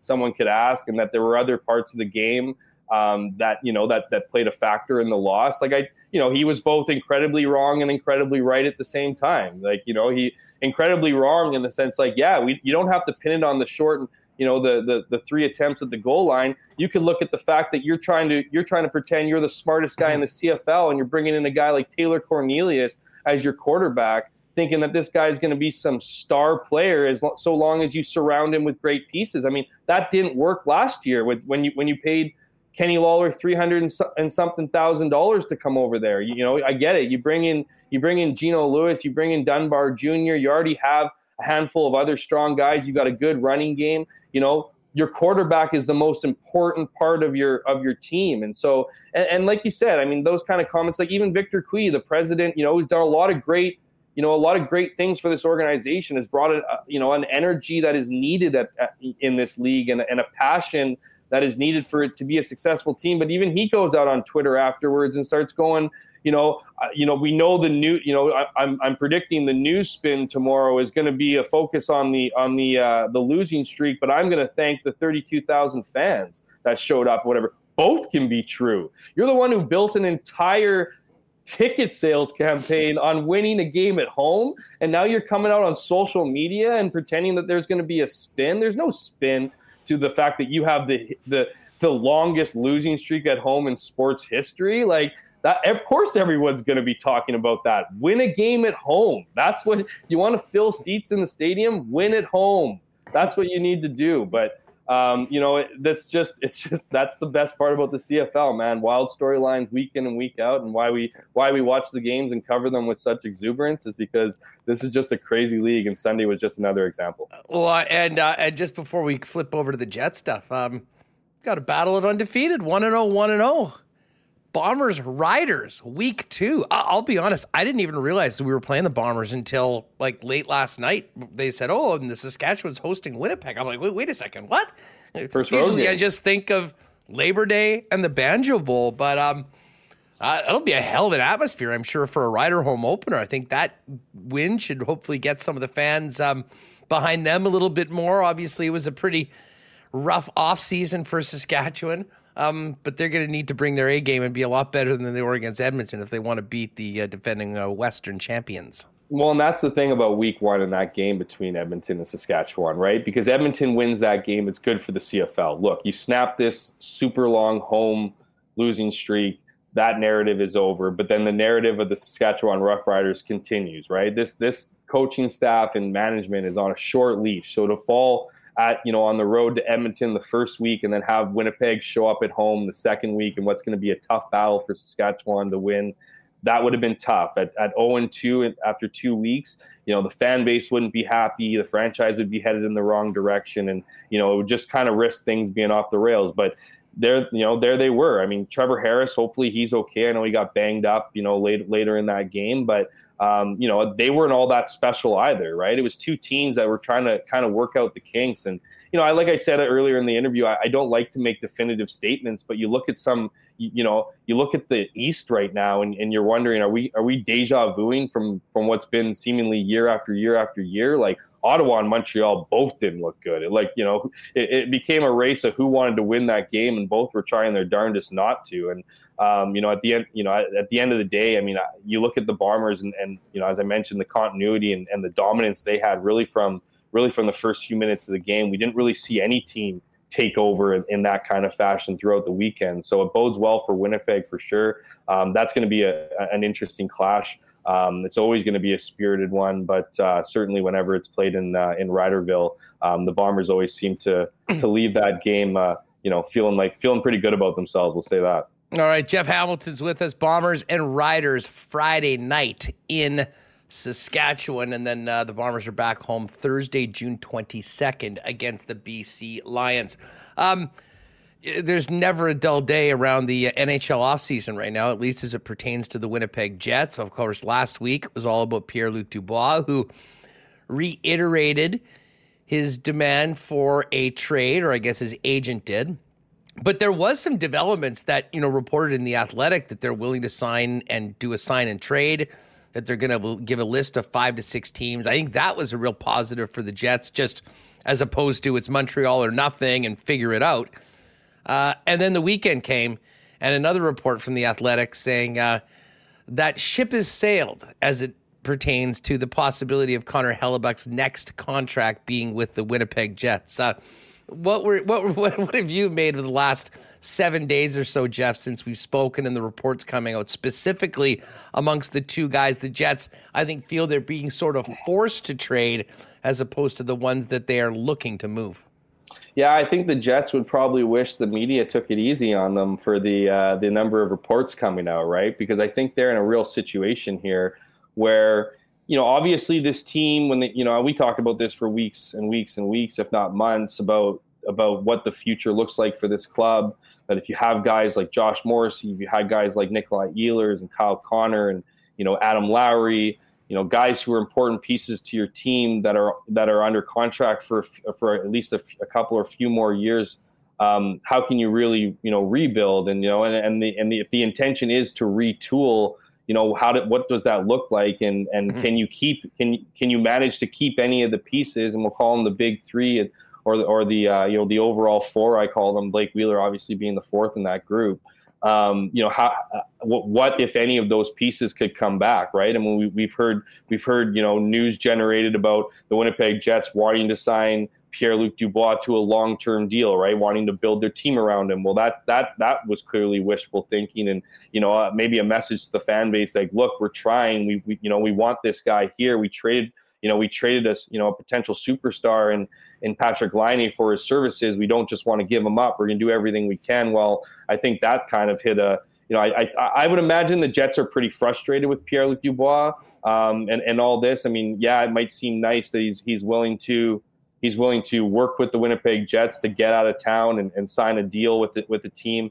You know, we've seen the Jets play hardball in the past before in these kind of situations. You know, there's you know there's there's um, there's lots of there's lots of I don't want to say there's lots of different ways they could deal with this, but um, I think that that when you look at the you know. If, you know, I think Mark Scheifele will probably be the next guy to be announced that he's moving on. From what I understand, Mark Scheifele met with the team this past week uh, to go over his future. Um, you know, that, that, would include talking with probably Mark Chipman, obviously, and, and Kevin Cheveldayoff. I mean, with all with this news kind of coming out, I think it's only a matter of time until Mark Scheifele says he's moving on or, or hopes to move on. And you know, we've seen the Jets facilitate trades quietly. We saw them facilitate a trade with Jake you know Jacob Trouba for the most part quietly. I know that did get public at certain points, but prior to that kind of public, you know, um, talk from his agent wanting to move and all those things. Uh, you know, they were working with him to, to move him. But you know, while it all seems like doom and gloom for the Winnipeg Jets with with these three players, I think this is actually a really good thing for their future. I don't think any three any of the three of those guys, Connor Hellebuyck, Mark Scheifele, uh, and Pierre Luc Dubois, and we'll throw in Blake Wheeler, were, should or could be part of their future, right? I mean, all those guys have kind of you know, look at look at Pierre Dubois. I mean, that guy had one great year with the Winnipeg Jets, and last year was pretty good. But we kind of saw his true colors by the end of the season, right? We saw a guy that was giving up on the team, wasn't giving it his all, probably was playing through injury, and that's what I think is the most interesting about about Pierre Dubois. Is I'd be curious to know what his health status is and what what the results of his uh, his physical were at the end of the season, because there might be some interesting information out of that.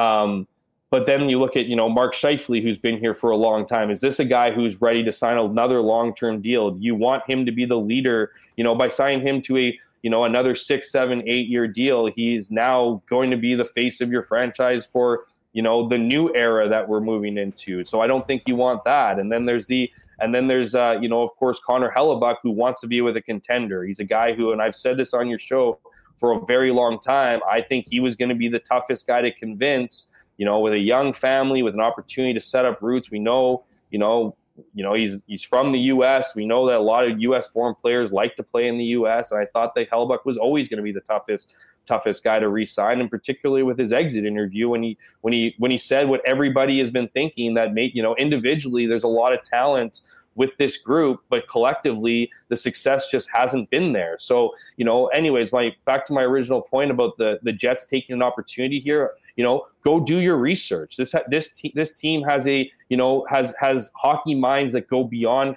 you know Kevin Cheveldayoff, a scouting staff that is smart and intelligent and understands and knows prospects. Identify those prospects and go trade those three guys for good packages. That's where you that's where you earn your paycheck is is finding those guys who are going to be ready in a year, 2 years time and get the job done. You want to retool. No one is expecting the Winnipeg Jets to, with those three guys or without those three guys, to be some kind of Stanley Cup contender next season. There's not a single person who thinks that. But that doesn't mean this team can't be really good with the right players in two, one, two, three years' time with the right trades for these guys. Heck, go out and get first round picks for those three guys? Why why can't Connor Hellebuyck warrant a first round pick? You know, next year if you can get mm-hmm. and and it, you have to be willing to maybe throw some pieces in there because I'm not saying that necessarily you know one year left on a contract warrants a top 15 pick.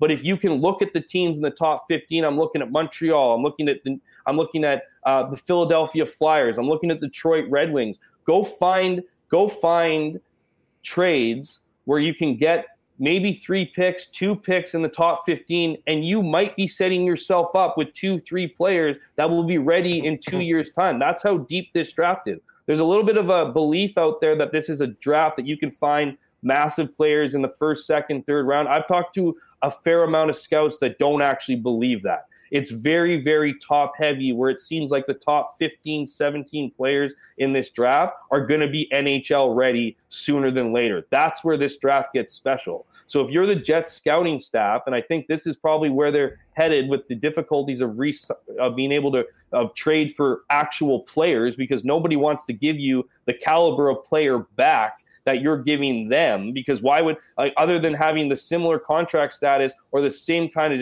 disgruntled issues how are you going to get a, a, a, a, player back like the player you're giving up in a connor hellebuyck uh, Mark Scheifele or Pierre Luc Dubois. Find young talent, get those picks, and do your jobs and develop a team that you can be proud of in two, three mm-hmm. years' time. And you're not going through a five year, six year, seven year rebuild. Well, the other thing about moving those players in is regardless of what comes back, whether it is more on the future side of things, which I don't think will be, I think it'll be a combination of both. You do need some bodies in here. The absence, particularly of Scheifele and Wheeler, but also Dubois, allows for new players to come in and take those roles. But what it also does is give Rick Bowness far more of a clean sheet to really truly establish the culture. And really, this goes for Cheveldayoff, Chipman, everyone to move on from what the culture of the Winnipeg Jets had become mm-hmm. and start it going in a different direction, focusing on new players, new voices, new individuals. And it is clear that that is as important as almost anything right now with this team because long term, I mean, look at the two teams that are playing right now.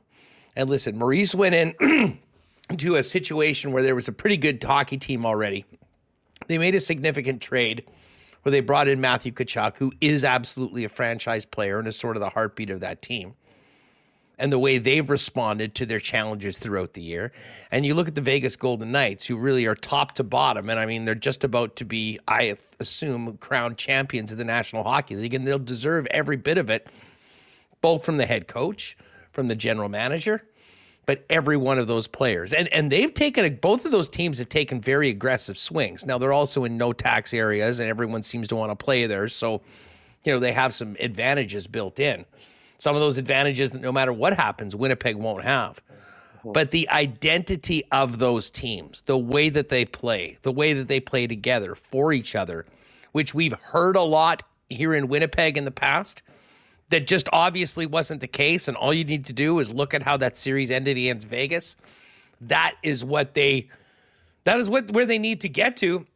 And I think to your point, Jeff, as much as we'll see what happens on the individual trades and what ends up coming back to the Winnipeg Jets, we're talking about an opportunity to really move on from a particular era that got pretty stale and frankly somewhat cantankerous and move it on to another area that, um, you know, whether it's this year or not, can be a step in the right direction for a team that still does have a lot of talent in the locker room. To be honest with you, I don't think anybody on the Winnipeg Jets should be protected in building a new era. You know, and and I mean, I know it sounds kind of wild and crazy, um, and I'm not advocating for like trading, you know, someone like a Josh Morrissey per se or something like that. But other teams are going to be calling about those players. They're going to be calling about the Kyle Connors. They're going to be calling about the Josh Morrisseys. And I think at the very least, you need to be listening because the well, fact makes the, you better. Sure. That's what that absolutely, and that, and that's what I mean. I mean, it, and I'm not again, I'm not advocating that you trade those players, but you need to identify, you know, what what what kind of identity you want to have because that's been the biggest problem with this team. They haven't had an identity for years. They they haven't lacked talent, but they have certainly lacked identity. And and and and you know, finding the right players under the right system. I mean, what's to say if you know with the with the with the assets that the Jets have, the top end assets that the Jets have, that they couldn't mm-hmm. do their research, go out there and ask for teams' top prospects. Play hard, you know, these are good players that you're giving away. And build, you know, and this isn't even building the covers. Ask for top mm-hmm. prospects and and find you know, find a, a solution over the next few years. Well, it, never mind know. top prospect. I mean, we just heard Elliotte Friedman. We played it at the start talking about you know, that the Kings were looking to prepare a big run at Pierre Luc Dubois. Um, and where does that leave Quinton Byfield? I mean, Byfield's the Right. exact guy that I've been talking about for two months, saying, you know what, if you could work out a player like that that hasn't popped yet, that comes in, hey, he was a number two overall pick too. We're talking about highly ranked drafted players. It's taken a little bit longer for Byfield, but I mean, to me, that's the sort of player, if you can get him out of LA, that you know makes sense to get to a new uh, new spot and and uh, give, them, of- give that chance to actually be a top six player and, and show it. Speaking of LA, I bet you they put a package for all three of those players Connor Hellebuyck, Mark Scheifele, and Pierre Luc Dubois, and they take the best one. I like they, they, they have been linked. The, the Kings have been linked to all three of those players. I've talked to you know advisors, scouts in the past, and they why not why not put in a big package of Connor Hellebuyck and Pierre Luc Dubois? Well, You know what I mean? Like, what, if and- that's the case, if that's the case, then uh, Byfield's definitely in that package, and probably Durzi and a couple other guys too. Exactly. Maybe a picker as well. Although I guess that pick has been traded already. Hammer, listen, great stuff. Um, let's check in uh, later on this week, and uh, look forward to talking to you next week and seeing what uh, happens with the Bombers in Saskatchewan. Thanks for doing this. Hey, to think we were just getting started too, Huss. Uh, really appreciate it. Thanks for having me on, and shout out to the commenters. You guys make the show. You know how it is. Right on. There's Jeff Hamilton from the Winnipeg Free Press. We are going to be talking about that historic win at Oakdale yesterday for Nick Taylor and Canadian Golf. Just before we get to Adam Scully, a big shout out to everyone that came out to the Princess Auto tailgate zone before the Bomber game on Friday. Great to see everyone, and thanks for the kind words that you're enjoying Winnipeg Sports Talk. Always great to see. Uh, Princess Auto will be firing up again before the game next uh, thir- a week Thursday against the BC Lions. Come early. Great deals on food, drink, beers, hot dogs, and more. Of course, Princess Auto, proud sponsor of the Bombers, and where you'll find the best deals on the most unique assortment of tools and equipment around. Everything you need to complete the projects on your list or start something new is at Princess Auto. Uh, our friends at Consolidated Supply are busy right now as they're the leaders in irrigation systems, artificial turf, new and used golf carts, not to mention other great options for your property, including hot tubs and amazing outdoor kitchen options. And of course, they're the go to guys for small engine parts and repair. Pop by Consolidated Supply and see them today at their showroom, open to the public, 1395 Niagara Road East or find out more online at their new website at cte.ca. Wow, was that a massive tent sale over at Royal Sports on the weekend? Thousands of pairs of shoes, merch, equipment, and more, all at 50% off or more. I know there'll be another tent sale or two later on this summer, so keep your eyes peeled for that by following them on Instagram at Royal Sports Pembina. Uh, but right now, all that great new bomber gear is waiting for you. Certainly Jets gear, but you might want to see who's left before you go get your number on a jersey from the squad. And spring stock arriving daily with soccer, baseball, softball, tennis equipment, disc golf, and so much more, not to mention a huge selections of bikes. Pop by and see them. Royal Sports, Manitoba's number one sports superstore, 750 Pembina Highway. And just before we talk some golf, if you're looking for a great spot to watch the game tonight, NBA Finals, or tomorrow, maybe the cup gets presented, no better place to do that than your local Boston Pizza. Get together with friends for the big game at your local BP and enjoy ice cold schooners, world famous BP wings, and gourmet pizzas, and the latest from the BP feature menu. If you're staying in, you can always order online at bostonpizza.com. All right. The story of the weekend in Canadian sports and maybe sports in general, considering the way the week started, was actually happening on the golf course at Oakdale. And it is a real pleasure to welcome in Adam Scully from Golf Talk Canada and TSN Sports Center to talk about the historic win of Winnipeg born Nick Taylor. Adam, what's up? It's great to have you on the program. Good to be here. Thanks for having me, and what a performance it was by Nick Taylor. Uh, I mean, first of all, you guys, we had Z uh, Z Man on uh, earlier this week. He's one of our favorites, and um, you know, talking about you know, it was just sort of like the way the week started. It was like the Canadian Open got hijacked again. This time, though, maybe by the biggest story in the history of the sport. To be perfectly honest, certainly that hasn't happened on a golf course. You were there the whole time. I mean, what was it like there at the start? And by the way, that clip of you producing and why reading the news as it happened in the middle of Bob and Mark doing their thing. I, I think spoke. It was a perfect moment. I watched it a bunch of times because I think we were all were like that. What the hell? Yeah, it, that that's basically what was going through my mind. What was that? And uh, it was Mark and I hosting th- that day. You're watching the video there, and, and we had a guest. innovation golf about uh, about the tournament itself. It was this picker driving range uh, gizmo that that's now been put out by a great guy, Jim Clark. And I'm reading this news and I'm thinking this this can't be real, right? right? Right? No, I was wrong. So that was actually legitimate news. It all went down. And of course, we were live on the air when it happened, which made it uh, even funnier. But throughout that Tuesday, that was just bonkers to say the least. I was waiting outside the clubhouse during uh, to wait for uh, the players to leave that players only meeting on that Friday, on that Tuesday afternoon at about four o'clock. And uh, as the players were leaving that meeting, to say they were unhappy would be an understatement. Uh, the amount of times I, I, received a no to be quickly interviewed was pretty funny. Uh, I heard a couple of pretty uh, pretty funny responses, most notably from Tyrrell Hatton, who finished one shot out of a playoff this past week, who gave me the most emphatic "Nope" when I asked him if I, if uh, he wanted to speak uh, to me after. And, and Cashmere Keith Mitchell, got to give him a shout out too. I asked him if he wanted to be interviewed, and he looked at me. He looked right through me, and then keep kept walking. So that was quite fun. Cashmere Keith, what a great nickname. Um, then they got onto the course. And first of all, I mean, just because we're going to really focus on Nick Taylor and what this means, I want to ask you about the golf course because Oakdale had never hosted this event before. It was a little shorter than most, and a lot of people thought that this would just be eaten up. But certainly, especially early on, the course actually held its own against the uh, the best of the PGA Tour.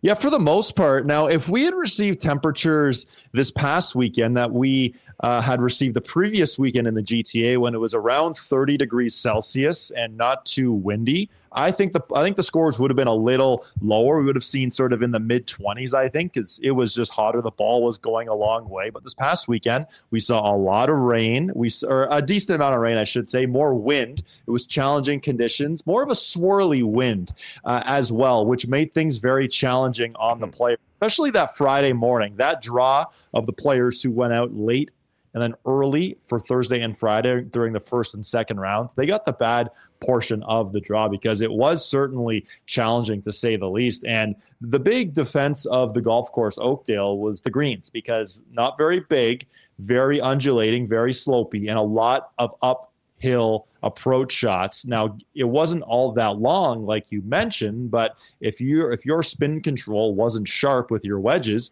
you had no chance to keep the ball close to the hole to to be putting from below the hole a la vie, or a case in point, Rory McIlroy, who another curious Sunday to, to say the least. But uh, all in all, Oakdale, I, I, thought it was a lot better than people had thought. I mean, that that 18th hole uh, on the Saturday during the, the CBS portion of the broadcast, I heard the term quirky about 12 times, but we saw it being played time after time after time, and it's a risk reward hole. And we saw one of the great moments in Canadian sports history on the hole. So, all in all, I, I actually don't hate the hole anymore it's just weird seeing guys pull five iron on the tee on a par five. That's not normally what we're seeing. I guess that kind of made it to the cork. Um, heading into the tournament, this is huge for all the Canadian players. This is not new to this year, but uh, how much, how heavy was the burden of the questions over and over again about 1954 and how long it had been since a Canadian had won this tournament? Oh, definitely heavy. And, you know, Graham DeLaet was on our show throughout the week while we were at the rink hole at the RBC Canadian Open. Of course, he's now a retired PGA Tour player and a TSN golf analyst. And he spoke at length about the pressure that he felt personally when he was playing. And now it was even more because all the talk heading into last week of the RBC Canadian Open, merger aside, of course, was all these top Canadians playing a lot of great golf. We had already seen wins during the fall portion of the PGA Tour schedule from Mackenzie Hughes, from Adam Svensson. Corey Conners wins the week before the Masters at the Valero Texas Open. And Nick Taylor had had a great season prior to this past week with four top tens, pair of runner up finishes, been playing some great golf, made some subtle adjustments to his putter. We saw that sort of saw grip that he was using. So these players have been been facing these questions for quite some time, and we saw Nick Taylor throughout that final round. That demeanor, not getting too high or too low, that even keeledness, if you will, really paid off in the end. You know, after Saturday, I was so geeked to watch it on Sunday, and really the entire day, not just you know the last few holes, because when you looked at that leaderboard, I mean. I guess CT Pan had a bit of a lead, a couple strokes, but I mean, there was about a dozen guys basically at 12, 11, or 10, and some pretty big names. I mean, most of the big names that were at the tournament were right there in the mix on Sunday. But then there was some attrition. Some guys fell off, including Rory McIlroy, who couldn't buy a birdie for the, the life of him. And then it comes down to Tommy Fleetwood and, of course, Nick Taylor. Uh, but Tyrrell Hatton, first of all, dropped that 64 coming away from the pack and is in the clubhouse at 16. And you knew, okay, well, 16 is a number that you have to get to.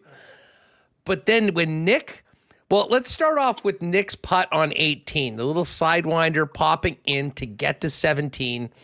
Uh, the way that he came back from that bogey on 16 was incredible, back to back birdies. That was a moment already that I think people thought might stand up as an all time Canadian golf moment. Um, Nick Taylor's performance on Sunday, starting off maybe where he won it in the first few holes that were playing the toughest, and he was the one that was getting birdies. Yeah, he certainly was. Got off to, to that great start, then sort of held on some notable shots early in his back nine. That 12th hole, the par five, when he hit this sort of sawed off fairway metal from the rough that seemed to scoot on for call it 60, 70, 80 yards. Sure, he just missed the eagle putt, but the way he bounced back, like you mentioned, he made a bogey uh, late in his back nine. But you, you love that 72nd hole, that dicey up and down from above the hole. A lot of talk about whether he should have taken a drop because he was basically standing right on a sprinkler head. He must have liked the lie well enough or good enough to, to play that shot. And he played this little dribbler that finished probably eight feet above the hole. And the thing I like the most about Nick Taylor's putt for birdie on the 72nd hole he was fist pumping before the ball had even dropped. He knew it. Talk about swagger right there from Nick Taylor. That's the first thing I noticed. It was an unbelievable performance just to make it into a play. Well, then he went to the range, and uh, you know it was waiting time. And and I will say this: I mentioned this at the start of the show. Full disclosure. I had a Tommy Fleetwood ticket at 25 to 1. so I'm sitting there going, okay, this is either going to be very lucrative financially or I'm going to witness the greatest moment since Mike Weir won the Masters for Canadian golf. Um, when Tommy Fleetwood got to 17 and then had to play the 18th hole, I kind of thought it was over. I thought that, well, Nick had his moment. It was incredible, but it's going to be just one stroke short. Um, Tommy's had an issue winning on the PGA Tour, and uh, that was, I mean, uh, he had that in regulation and then a couple putts. I mean, I have a feeling this one might haunt him for a little bit. You know what? It's funny you mention that because on our show, Golf Talk Canada, we make TSN edge picks every week where Mark, Bob, and I, we all pick three players uh, and, and take a look for that week. Generally, we have a long shot value pick too. And Weeksy, got to give him credit. He had Nick Taylor. That was Whoa! his third pick. Yeah, baby, at 70 to 1. Now, if if we had done it again, Nick Taylor was 500 to 1 heading into the weekend. So imagine someone who jumped on that pony. But, you know, it's funny. So you mentioned Fleetwood because he was on my team as well. I, I was all over Tommy Fleetwood heading into the week. I watched him practice early on Monday at Oakdale. I thought it was his time. But uh, like you mentioned, that 18th hole, he had birdied it the first three days. All he had to do really hit the fairway off the tee and – that's not a sure thing you're making birdie, but you've got a pretty darn good chance. And of course, he missed it right in the right rough. But the layup, that was such a puzzling play. It's, I, I think if you were to do it again, or if you to do it again, hindsight, of course, obviously, is 2020. From 254, you'd hit a five wood, try to hit it somewhere around the green, and then try to pitch it from 20 yards or so anywhere near the hole. Instead, he's got the 78 foot wedge shot with the ball way below his feet. He had a really good shot from a thick lie to 45 feet and had a dicey little two putt, which of course he did. But for Tommy Fleetwood, sure, he's had success on the DP World Tour, but never won on American soil, which is puzzling to say the least. Yeah, no doubt about that. Um, but then it was time for the playoff, and uh, we mentioned Tommy had a couple putts on two and three that didn't go in for him. Uh, they both birdied at once. Um, and then there's Nick Taylor, 72 feet away.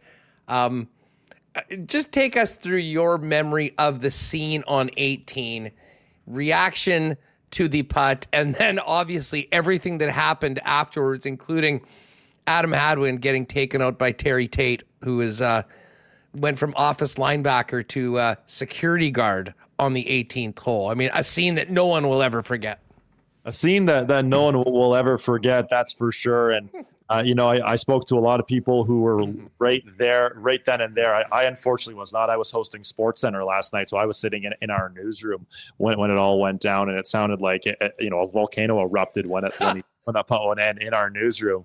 But for uh, for uh, for Nick Taylor, the way to go down, talking with Mark Zecchino, who now had that iconic call, which has absolutely gone viral on ESPN Golf Channel, the works down in the states. You know, uh, uh, he was describing how he was trying to kneel over like a catcher and have people look over him to try to to try to see it.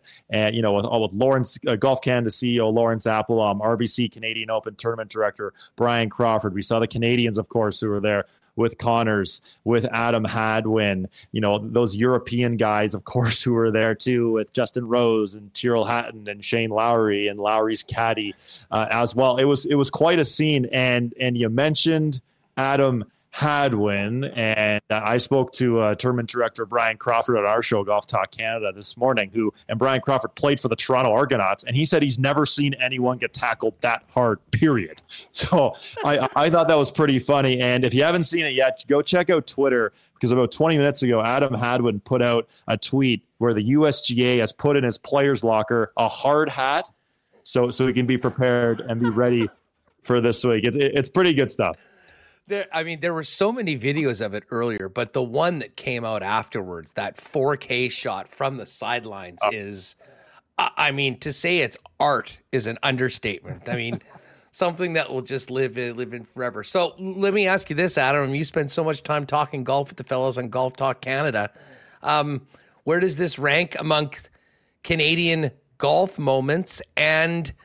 Um, you know, uh, is it an overstatement to say this is a moment that's right up there, at least in the mix, with one of the most important and awesome Canadian sports moments ever? I mean, I'm biased because I work in golf, so I, I would definitely say yes, it's up there in in the Canadian sports moments. You know, I, I, heard people talking in the press center on Sunday night comparing this to the Golden Goal by Sidney Crosby back in 2010. Now, those who don't follow golf as closely might disagree with that, and sure, they, everyone can have their own opinion. But in terms of golf itself, there's really three moments now. There's Mike Weir in 2003 winning the Masters. There's Brooke Henderson in 2018 winning the Women's Open in the Saskatchewan area. And there's Nick Taylor pulling it from 72 feet to win on Canadian soil, breaking that 69 year drought. I, I, would say all three would, you'd have to have a real good debate and discussion. But all in all, all three of these moments in terms of Canadian golf, such a huge impact not only on today but in the future because hey if mike weir doesn't doesn't win the masters in 03 maybe nick taylor isn't playing golf maybe he isn't inspired to go out there and, and try to play the game professionally. And after that victory on Sunday at the Canadian Open, who knows? I think Nick Taylor will definitely have a lot of youngsters trying to go out and be the next Nick Taylor and go on to play golf. Well, and you know what, Adam, just while we're talking about Canadian golf and lost in this, I mean, Derek Ingram's a great friend of ours here in Winnipeg. He's had such a hand in so many of these young players as, you know, juniors and then moving through Golf Canada programs now on the tour. I mean, dude, we're midway through June and there's been four different winners with a Canadian passport on tour. If you told me that was even possible 10 years ago, I would have laughed you out of the room. Yeah, you know, you're right about that. And uh, I love the shout out to Derek Ingram. I got to spend some time with him a couple of weeks ago, too, and he was on our show last week. He's an absolute beauty. But, you know, you mentioned the, the, the four uh, victories on the PGA Tour. Of course, Brooke Henderson on the LPGA Tour, Ben Silverman, Korn Ferry Tour, Stephen Ames, three victories on PGA Tour champions, seven Canadians playing this week at the U.S. Open, the most since 2008 there is Canadian golf is in absolutely unbelievable time right now. I can't wait to see what's coming here in the summer. And I can't wait to see what's coming this week. What are we going to do for an encore at LACC? How amazing would it be to see another red flag up and in the mix this week? Well, I won't nail you for a pick for the tournament, but I will ask you this. Who do you have as your top Canadian at LACC at the US Open? And uh, hopefully that coincides with the winner as well.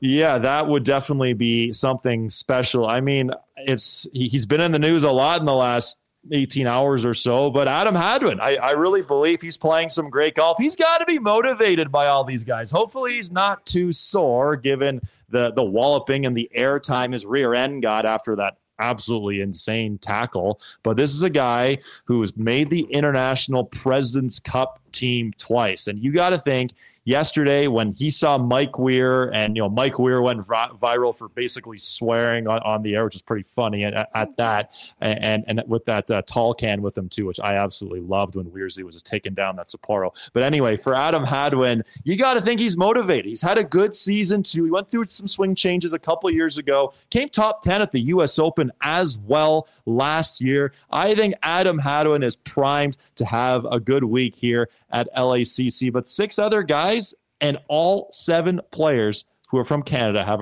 a really legitimate shot to contend this week. Oh, just quickly, who are the seven? Is Nick obviously in it? And, and by the way, he's now.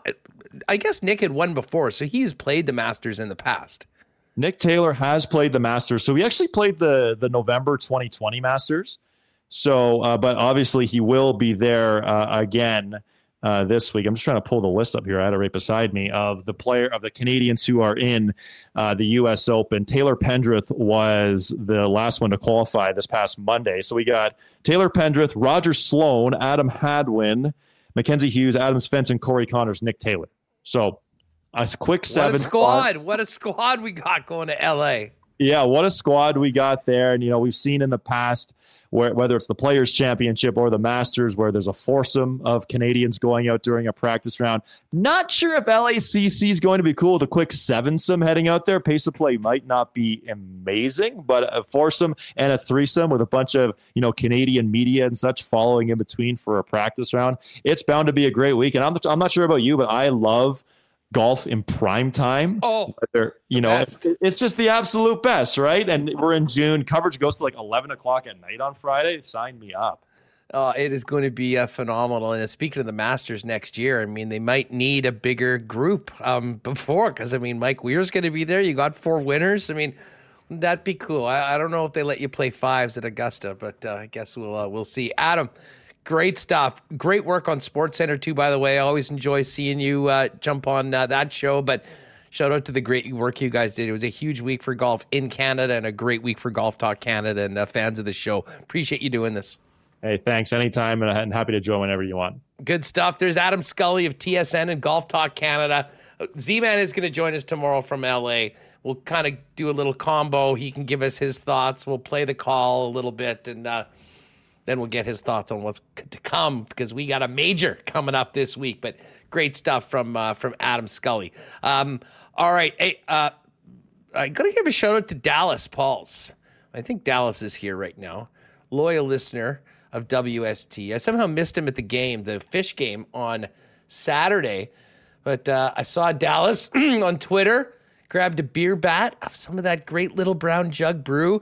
Little Brown Jug was actually in Craft Beer Corner and is right now. They had the queer beer and the uh, golden ale. There's there's our guy Dallas rocking the WST merch. It doesn't get much better than that. Appreciate the support, but uh, there's a lot of people enjoying the Little Brown Jugs there, and of course you can get the what they have on tap at Craft Beer Corner. But what I love about uh, the Goldeyes Games is uh, it's got the generic lager in cans available as well. So uh, whether you had a 1919 at the Bomber game on the weekend or a generic or one of the tap beers on uh, Saturday, Little Brown Jug well represented for our local teams right now. Of course, um, going to be another great week. If you haven't been down to the brewery and tap room, check out their great patio and try all the great Little Brown Jug offerings down on William Avenue. Pick it up at your local beer store or shop online with local delivery at littlebrownjug.ca. I was just talking to our friend Pitt Teran out at Aikens Lake on the weekend. Holy smokes, they've had a great start to the season. Looking forward to getting there in a month or two. Uh, if you're thinking about an amazing fly in fishing experience with world class fishing and even more world class hospitality, check out what the Aikens experience is all about.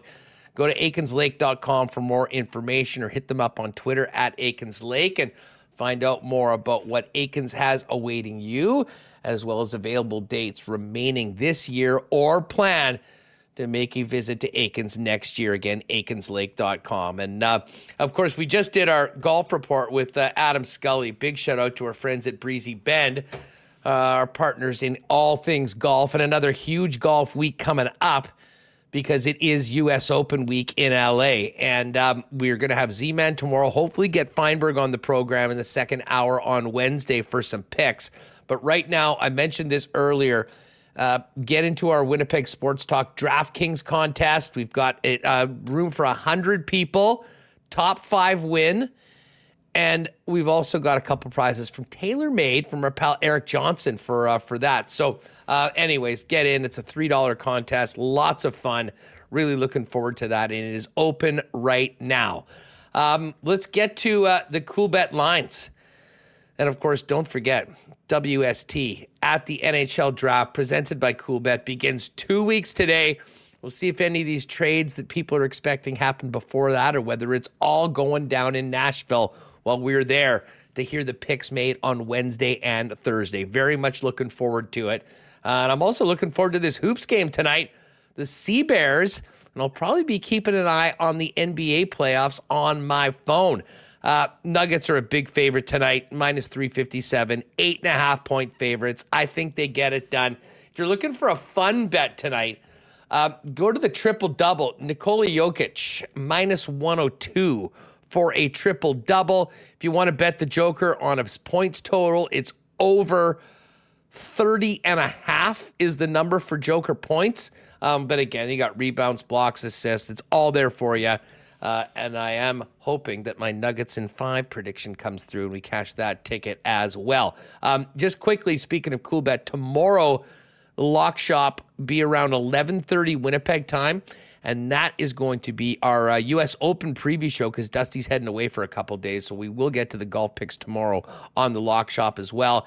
As far as the NHL goes, Vegas Golden Knights minus 172 favorites to win it at home in game number five, Panthers plus 145 to get things back to South Florida for a sixth game. Uh, and speaking of the draft, of course, Coolbet presenting our shows at the draft. I've been kind of paying attention to this quite a bit for the last little while. Adam Fantilli, minus 588 to be the second overall pick. Going to see if there's any movement with Leo Carlsson or potential Matvey Michkov. Interesting that Will Smith's 20 to 1 to be the second pick but plus 175 to be the third pick. Uh, Leo Carlsson, the odds on favorite for that one at minus 130. So you can check that out as well as upcoming lines for the Canadian Football League. And oh, we've got him. He's just came out. Bombers, five and a half point favorites against the Riders on Friday. Uh, opens up with Calgary at Ottawa on Thursday. Calgary's four point favorites on the road. Edmonton is in BC on Saturday. That is the BC Lions at six and a half point favorites over Edmonton. And the Ticats, two point underdogs in Toronto to take on the defending Grey Cup champion Argos in their home opener. Argos are going to have to wait till everyone else has played two games before they even get to play one. And uh, no surprise, the Bombers' big week has even cratered their Grey Cup number a little bit more. It was plus 240. Now it's plus 225 for Winnipeg. Get on over to Coolbet. Uh, if you haven't played there before, you can use the promo code WST for a 100% deposit up to 200 bucks for your first deposit. Um, all right, we're going to get to our uh, horse picks. Uh, shout out to the Goldeyes, though. Uh, just the staff, everything about the game this weekend was so much fun with the exception of getting worked a little bit by the Kansas City Monarchs, formerly the T Bones. That's a heck of a squad. Uh, but yes, great times at the ballpark. Team going on the road. We'll check in with Andrew Collier a little later on this week, as we always do. Uh, but looking forward to getting the fish back here. And I mean, every game has seemingly been gorgeous weather for the most part this year. Nothing like afternoon at the ballpark. But they go too fast now. As much as I like the pitch clock, I could use an extra 10 or 15 minutes at the ballpark. The games have been going pretty fast. Uh, and there you go. Of course, goldeyes.com um, for group tickets, ticket packages, and information on all their upcoming promos. Oh, and I have to give a shout out to Carrie Anderson, who had a nice uh, first pitch and uh, got a chance to see her and her lovely family at the game as well, as they were a special guest for May Tea Night. Um, all right, let's get Remo back in here. We got to get to. Uh, we got to get to the track because we're back at it tonight. Monday, Tuesday, Wednesday, live racing at Assiniboia Downs. And uh, Remo, I know you've been working on your picks. You've got a pretty comfortable lead over me right now. I had a very ugly week last week. I'm here to turn things around today, though, with my selections. I'm uh, I'm feeling a much better outcome today than uh, than I had last week. Uh, where are you going with your? We'll lead? see what happens. I just want to say, Huss, I shaved before the start of the show, and like three hours later, still bleeding. So, if anyone's got any like yourself off camera. I've been sitting here like I got like all this Kleenex. Like I wasn't gonna bring it up on the show, but like you can look at me in the first segment. I'm like dripping blood out of uh, here, and like I'm it hasn't stopped. I got like an ice pack. Like Have What you do you worn a do? beard? What? Have you ever tried to No. grow a beard? Uh, the longest I've gone, I think, without shaving is like seven or ten days. It gets too itchy. Like I got to race, uh, race home. You And, look like uh, you've got pr- uh, quite a baby face, though. Like, are you even able to uh, grow a beard? Like, if you did it, Yeah, would yeah, it it look was- normal? I've come on here would and there it's be like large decent. patches? Uh, No, I've come on here and it's it's good, but um, I just gets too itchy and really, oh, you just gotta wait it out. No, I'm good. Like it's not Uh, we've comfortable. got some suggestions in here. I got Uh, an ice a pack. styptic pencil and got- ice cubes. I got an ice pack. It doesn't do Lemon anything. juice. I got blood all over this ice pack now. I gotta get more Kleenex. This is terrible. Interesting. Hasn't stopped bleeding for three hours. This this post shave. What if I had like a job interview? That's the worst nightmare, Huss. Shaving well, before- you don't have any job interviews. You've got a job right now. You're at it. Um, uh, uh, it looks like oh, Elliotte Friedman reporting Peter Laviolette is the Rangers head coach. Yeah, it's not a surprise. Interesting. And someone asking J- Laviolette, isn't he canceled? No, he's not canceled. That was Babcock who was canceled for a bit, but he's uncanceled as of June 30th when his uh, contract with the Leafs is up, and he's apparently going to go. And I, that's going to be wild to see how that turns out with uh, Babcock. Like if Johnny Gaudreau knew that he was going to be playing for Mike Babcock in a year, do you think he maybe would have handled himself a little differently? Just saying. oh man, that's a good one. Um, yeah, I don't know. Yeah, Patrik Laine as well in Columbus. I'm curious how they're gonna do. Probably like fringe playoff team, but I think that Werenski in- injury last year really screwed them. And I mean, they have some decent players. but Maybe They they could added use that. Severson, Provorov. If Provorov still can maybe turn his uh he had sort of a rough season last year, but so did most people in uh most people in Philly. Yeah, um, you know they could use a top line center too, us for to play with Gaudreau and Laine. We have seen a lot of proposals of trading Dubois back to Columbus for Laine. Who says no? Not me. I'll tell you that. Not me. Um and part of it is that they were able to get Liney to sign an extension. Um, albeit, what does he have? Two years left? Or this Was it year a huge two one? more? It wasn't a It was a retirement deal. contract. No, no, no, no. Exactly. It was. A, it was. I believe it was a four-year deal. Yeah, so we'll see. Uh, well, All right. Will we What if- ever see your horse picks? Do Yeah, my still- horse picks. I gotta those? pull. I gotta pull them up. I got a bunch of picks today. Actually, I'm really spreading out my uh, twenty dollars. Nicely uh, done. We got sidetracked. There wasn't. Yeah, the uh, and the Flames did announce their new coach today, Oh yeah, Ryan Huska, Ryan Huska. Yeah, so there's some there's some hockey news. young uh, assistant coach, getting a chance to go in. It'll be cheap. Um, you know, and I guess when they're paying Daryl Sutter four million not to coach the team, um, that would make some sense. Um, but I'll also say he was very, very popular with the players. So uh, I Daryl Sutter? probably no, not Daryl Sutter. Huska. Okay. I think Huska was sort of the good cop, bad cop, if you will. Oh, Um. Very similar to, if you recall back in the days when Arniel and Carlyle were coaching with the Moose.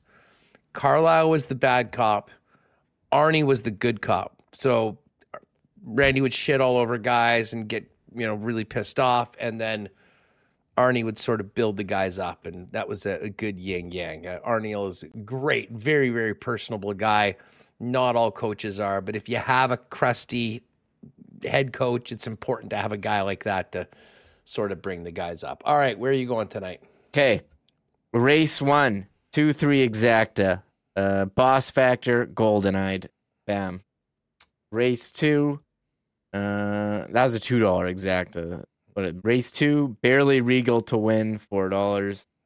Here, you know what? Just we may as well do these together and not go through them all. Okay, Yeah, that's so probably a good that- plan. I like. Yeah, I like. got- yeah, we got to switch it up. I agree. Yeah, We don't. Yeah. Okay, so race two, I'm actually going with Triactor on this one, Okay. and barely regal, Jeff Fa Fa, Yeah. and what's number five? Private Frank. Yeah, and Private Frank. So uh, I've got the Triactor wheel on that one. Okay, uh, race number three. Yeah. You got any? I got Kim's Texas Bling to win. You got that one? I did the exact same thing. How Yep. about Lipstick Lady? You got Lipstick Lady? no, I love Kim's Texas Bling. Uh, Kim Texas Bling is one. Again, we bet on horses that we've seen before do well. That often happens. And Kim's Texas Bling. That's a good one. Right there, right there. Owned by a Henry Witt. Uh, oh, that's oh a- another wit horse. Okay, you know I love the wits. That's Uh, how you race know it's- number four. yeah. I got. Oh, I got a triactor box here. Always the lil one. First rate romance and celebration dance. That's my triactor box. You're just going with the top three rated horses. Yeah. I'm actually putting that's what I do. two on bits of Lemon Drop, who has never raced before here. Oh, I'm hoping that I'm like it's like you know being the first one to see a band in a small club before they get to be big. I'm predicting great things for bits of lemon drop, and that's why it is getting a toonie tonight. Okay, I will say I sometimes like to take the best three horses to a, on a triactor box. If like there's a gap between, like there, I feel like there's a big gap here between the top three and the and the fourth one, Peyton Kennedy. So I'll take a shot here, do the chalk triactor box. That's fine. It's worked yeah, out it's for just me. interesting to see if it ends up being uh, worth it with like what the pay is off when there's three obvious horses. That's But true. again, you're winning this year, so I'm not going to tell you. I'm ahead of yeah, I'm ahead of you. So you should be taking advice from me for these horse picks. What do you got for race number five? I got nothing in five and stick. Okay, I have one in five, and it is a very simple two dollar two dollar win bet on A two Babu, Mm. driven by Antonio Whitehall. I seem to remember A two, although this is a much longer race, I think, than the ones that they've been before. Yeah, this is a seven furlong. And Whoa. A two has been running like it was first last time, but it was a five furlong. Doesn't have as good of results in the longer races. That being said, that can all change tonight. Let's go A2 Babu. And Uh, and then I guess we go to race seven. Yeah, I have um, Club Champ to win. How could I not bet on Club Champ? Huss? That's a good one. Nice. I actually have Club Champ as well in Oh. my Triactor. Oh, okay. I've got Richie's Got Swagger, Club Champ, and Lucky Break. One, two, four Triactor box for my last six bucks. So uh, there you go. There are picks tonight. Uh, if you want, you can bet and follow the stu- uh, the races right from your own home. Watch Kirk and Stretch do their pregame show at 6:45 if you want some more educated picks than ours. Uh, and then they get to post at 7:30, and you can bet like we do at the HPIBet.com website. Um, should be a good one tonight, Remo. I'm to get there maybe tomorrow or Wednesday, but tonight heading down to see the Sea Bears play uh, home game number two after uh, a great road trip. They come back four and one, three and one on that last roadie, and uh, now we got a couple more games at Canada Life Centre. Yeah, big win uh, on the weekend. Uh, you know, the Bombers were playing. At, what were they playing?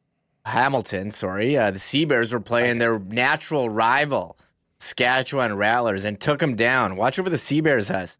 Uh, they're like the Vegas Golden Knights of the CEBL, the expansion team that comes off to a hot start. I like it. I, Ret- yeah, and they return home Filipino Heritage Night as well at the at the court. What are we calling the Canada Life Centre basketball? That's our big summer topic. What's what's the name? Because what is it? The ice cave?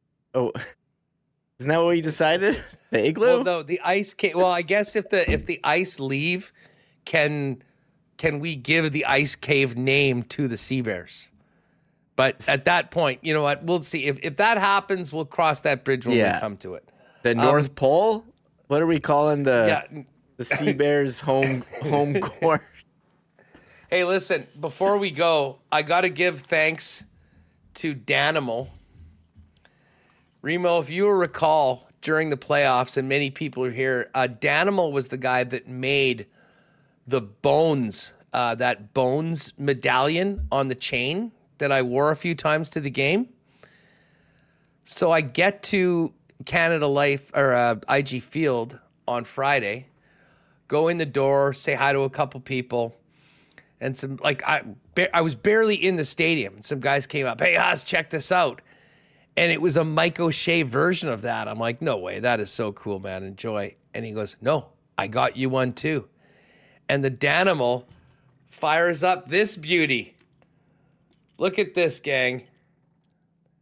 How about the Mike O'Shea? You gonna put it on? Yeah, I'll put it on right now. People on the podcast, come to the Podcast. YouTube. Go to the go to the end. You got to see this thing. There we go. Yeah, go to the end. The Mike O'Shea. We've got I well we we- maybe we'll have to put one of these in the background. The O'Shea and the Bones chain. Yeah. But anyways, a shout out to Danimal. And uh hey, Rio, you know what for fun? I've had some people asking me about oh, I guess that thing is probably not still up on my Instagram. Which you The, you, uh, you have an Instagram? Yes, the uh, the Instagram, the Instagram story that I put up on Saturday night, but those things are usually only around for an You hour, can aren't they? highlight, do a highlight, and like pick old ones, and it'll be in your profile. Ah, interesting. Well, I will tell you this: people were asking me where the hell I was because I didn't tag where it was.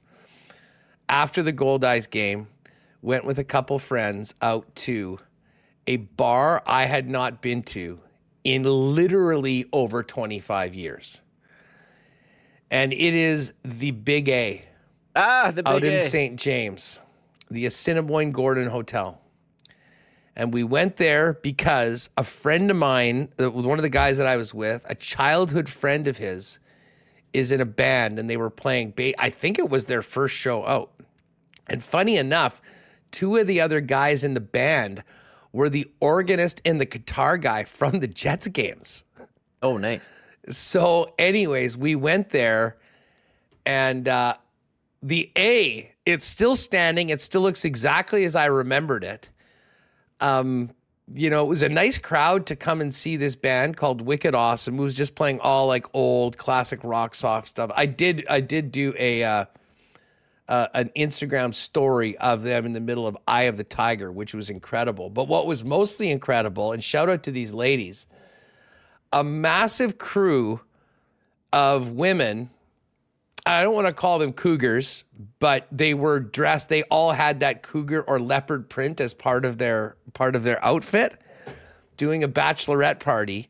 Who took over the place, uh, and then uh, then a bunch of others. Like it was about 80-20 females to males for the debut of this Wicked Awesome uh, band. Um, Lou loved all the songs, stayed there for most of the night, had an absolute riot. So on my continued tour, we went to some of the Transcona bars the week before for Hi Neighbour Festival. We're getting out to St. James. And in a lot of ways, the vibe of some places in St. James very similar to Ticona, both always an incredible blast and people having a great time. So uh, I'll continue to update you on travels for maybe bars that you haven't been to in 20 years if they're still standing. Big thumbs up for the staff and everyone at the A. Not quite the way we remembered it back on Wednesdays and uh, our uh, early legal drinking years, uh, but it's still there. And uh, it was a heck of a good time. And I'll tell you what, they did do a great job with the TVs, Remo. They've got a bunch of new TVs. We were watching the hockey game while we were there. And whoever was setting up knew exactly what they were doing. They had Blue Jays, they had the uh, CFL game on, they had the NHL game on, they had the Golf Channel. It was like one big TV and two on the side. So, uh, anyways, they know what they're doing over there. Shout out to the gang. It was a great time. And uh, yes, I'm sad I don't have the Eye of the Tiger video ready for you, but maybe I'll try and read. Anyone that follows me on this, this is why you should follow me at Hustlerama. Some stuff that we don't put on Twitter just gets up in the IG stories in the middle of the weekend. The big I just remember like Hal Anderson doing promos for the Big A on on Power 97. It sounded like the place to be. And you know, I will say that's my biggest pet peeve. You mentioned the TVs. You go to a restaurant or a bar that has a lot of TVs, and uh, often they're not keeping track of what games are on, and they don't show the right games. For them to have three games on at once in Winnipeg, that's a win. Every time I go out, I am the guy. I'm like, oh, do I have to do this? Am I gonna be the guy who goes up to the bar? Be like, uh, there's a game on channel, like, and you don't know what ch- I don't know what any channel number is anymore because there's so many channels and Yeah, the are you on Shaw? Are you on Bell? Well, Shaw's got like three different cable boxes. You could be Shaw, one Shaw. It's this. You've got Shaw Blue Curve, it's another. Who knows what numbers the channels are? So you can't can't help them. And so I'm always the guy who goes up and asks them to change. I hate doing it, but someone's got to take the bullet, and Yeah. it's usually usually me. Well, and that's why I like going to places where I know the staff very well for important things. So you're not just kind of like hail marrying it with people that have no idea. At least if you go to places that you know, um, they'll be like, "Yeah, no problem, we'll get it on for you." And then you're like, "Which box are we using? Is it 236 or is this the 813?" And listen, you have to go through it all. Yeah. It's not that simple sometimes, particularly at some spots, but in the end, they get it done and you have the game that you came to watch. Otherwise, you'd probably go somewhere else to watch it. Yeah, and shout out to those places that do have the sound on, too. That's a bonus. Some sometimes they don't. Absolutely. Absolutely. BP is always the one thing I'll say about BP, and you can count Yes. on that, is that they always are able to get the games. Uh, and, and more often than not, they'll have the sound on unless there's something else going on. So we're gonna be we'll we'll get ready for a little BP visit tomorrow night. I think for what I think is going to be the last hockey game. As much as I hope Florida can get it to six, I think it would be the last hockey game of the uh, of the year. Yeah. Hey, before we go, I think we got to give a shout out to Mike Malott. That's Jeff Malott's brother. Yes. Big UFC win on the weekend. Watch out for uh, Mike Malott in the octagon. UFC in Vancouver has uh, Amanda Nunes going out on top. She's absolutely incredible. Big fan of Amanda Nunes, but Mike Malott. And also, you mentioned the cup final ending. I'm just going to be watching the celebration all the way to the end, waiting for that moment where Gary Lawless steps on the ice and Oh. lifts the cup over his head for the Golden Knights. You think we're going to get a picture? Like, how fast? They'll get a picture of Gary. Well, the thing is, the they cup. I mean, will they? They'll probably be on the air. He's going to, br- yeah, I. It'll be like They'll two hours be on after. the air. Listen, trust me, that cup is going to be prominently displayed on at Gary Lawless at some point. At some point, very soon. I'm so fired that they up win for this They've Gary a lot- Lawless Stanley Cup. He's- And then the cup's going to basically spend half the summer here in Manitoba, Hmm. making a trip around it, and uh, well, dare to dream that it comes back to Manitoba for an actual parade, not just visits to uh, a bunch of uh, a bunch How of other spots. Lawless, I think he's a pioneer. Grey Cup ring and Stanley Cup ring coming up. Well, So- I- I- there's not too many people that have those. We'll do No. our research. By the way, shout out to everyone that's with us. Uh, Remis is taking tomorrow off. Not Oh, going to I'm be here tomorrow. Enjoying enjoying a very hard, well-earned day off. Although I will say this: anyone that takes off, like taking a Tuesday off, very strange. Like of all the days that you can take off, yeah, I'm to take Tuesday off. That's fine.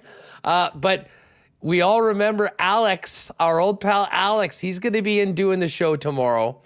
Mike McIntyre is to jump on the show. The Z Man, Mark Zecchino, will be on the show. We've got a great draft segment with uh, Tony Ferrari from the Hockey News ready to go for tomorrow as well. And uh, I'll maybe see if Bombing or one of the fellows wants to jump on at the start and we can uh, talk a little more bombers and uh, number one things. But yes, Remo will be back on Wednesday. I, however, will be back tomorrow. I'll be at the Sea Bears game tonight. Say hi if you see me. And otherwise, uh, we'll get it on tomorrow at one o'clock. Folks, don't forget, tell your friends about Winnipeg Sports Talk if they haven't seen or heard of us so far. We are just about at 9.4K subscribers. Our push to 10K continues. Uh, and it's been great. And of course, if you miss us on YouTube, you can always get the audio podcast. Just search Winnipeg Sports Talk wherever you get your favorite pods. And if you see some of those tweets we're putting out for some additional content around the draft, fire off an RT, send it to a friend. We always appreciate that. Uh, bottom line, great show today. I actually got to run. Going to go on the Sick podcast with Tony Marinaro and talk about Pierre Luc Dubois in Montreal. So I've got to get some. I've got to get some material ready on Dubois Man. for everyone in Montreal. Reem. Yeah, Tony Marinaro, uh, sick podcast, also on YouTube. He's got it. No, he's got a lot of uh, people there. I'm nervous. I'm like scared of Montreal fans. Ever since Mark Scheifele hit Jake Evans, and we had like our chat bombarded, like in our first month of doing this. angry Habs fans. They were on the all they were all um they were all all angry in here and I had to monitor the chat. I'm afraid of Habs fans. And I'm, you know, I put out the video of you and Ken talking about Pierre Luc Dubois from Friday or from Friday's show. I put it out on Saturday. It's got like over seven thousand views and a lot of Habs fans are finding our channel now and uh and weighing in in the comments. So uh, check Habs that out if you missed it. Always welcome. Everybody's welcome. um, but yes, I have a feeling that my take on Dubois might be a little different than many of the ones that they're getting inside the Quebec media. So I'm looking forward to that conversation. That'll probably be up. I think he goes live tonight at 10 Eastern, Yeah. so 9 o'clock Central.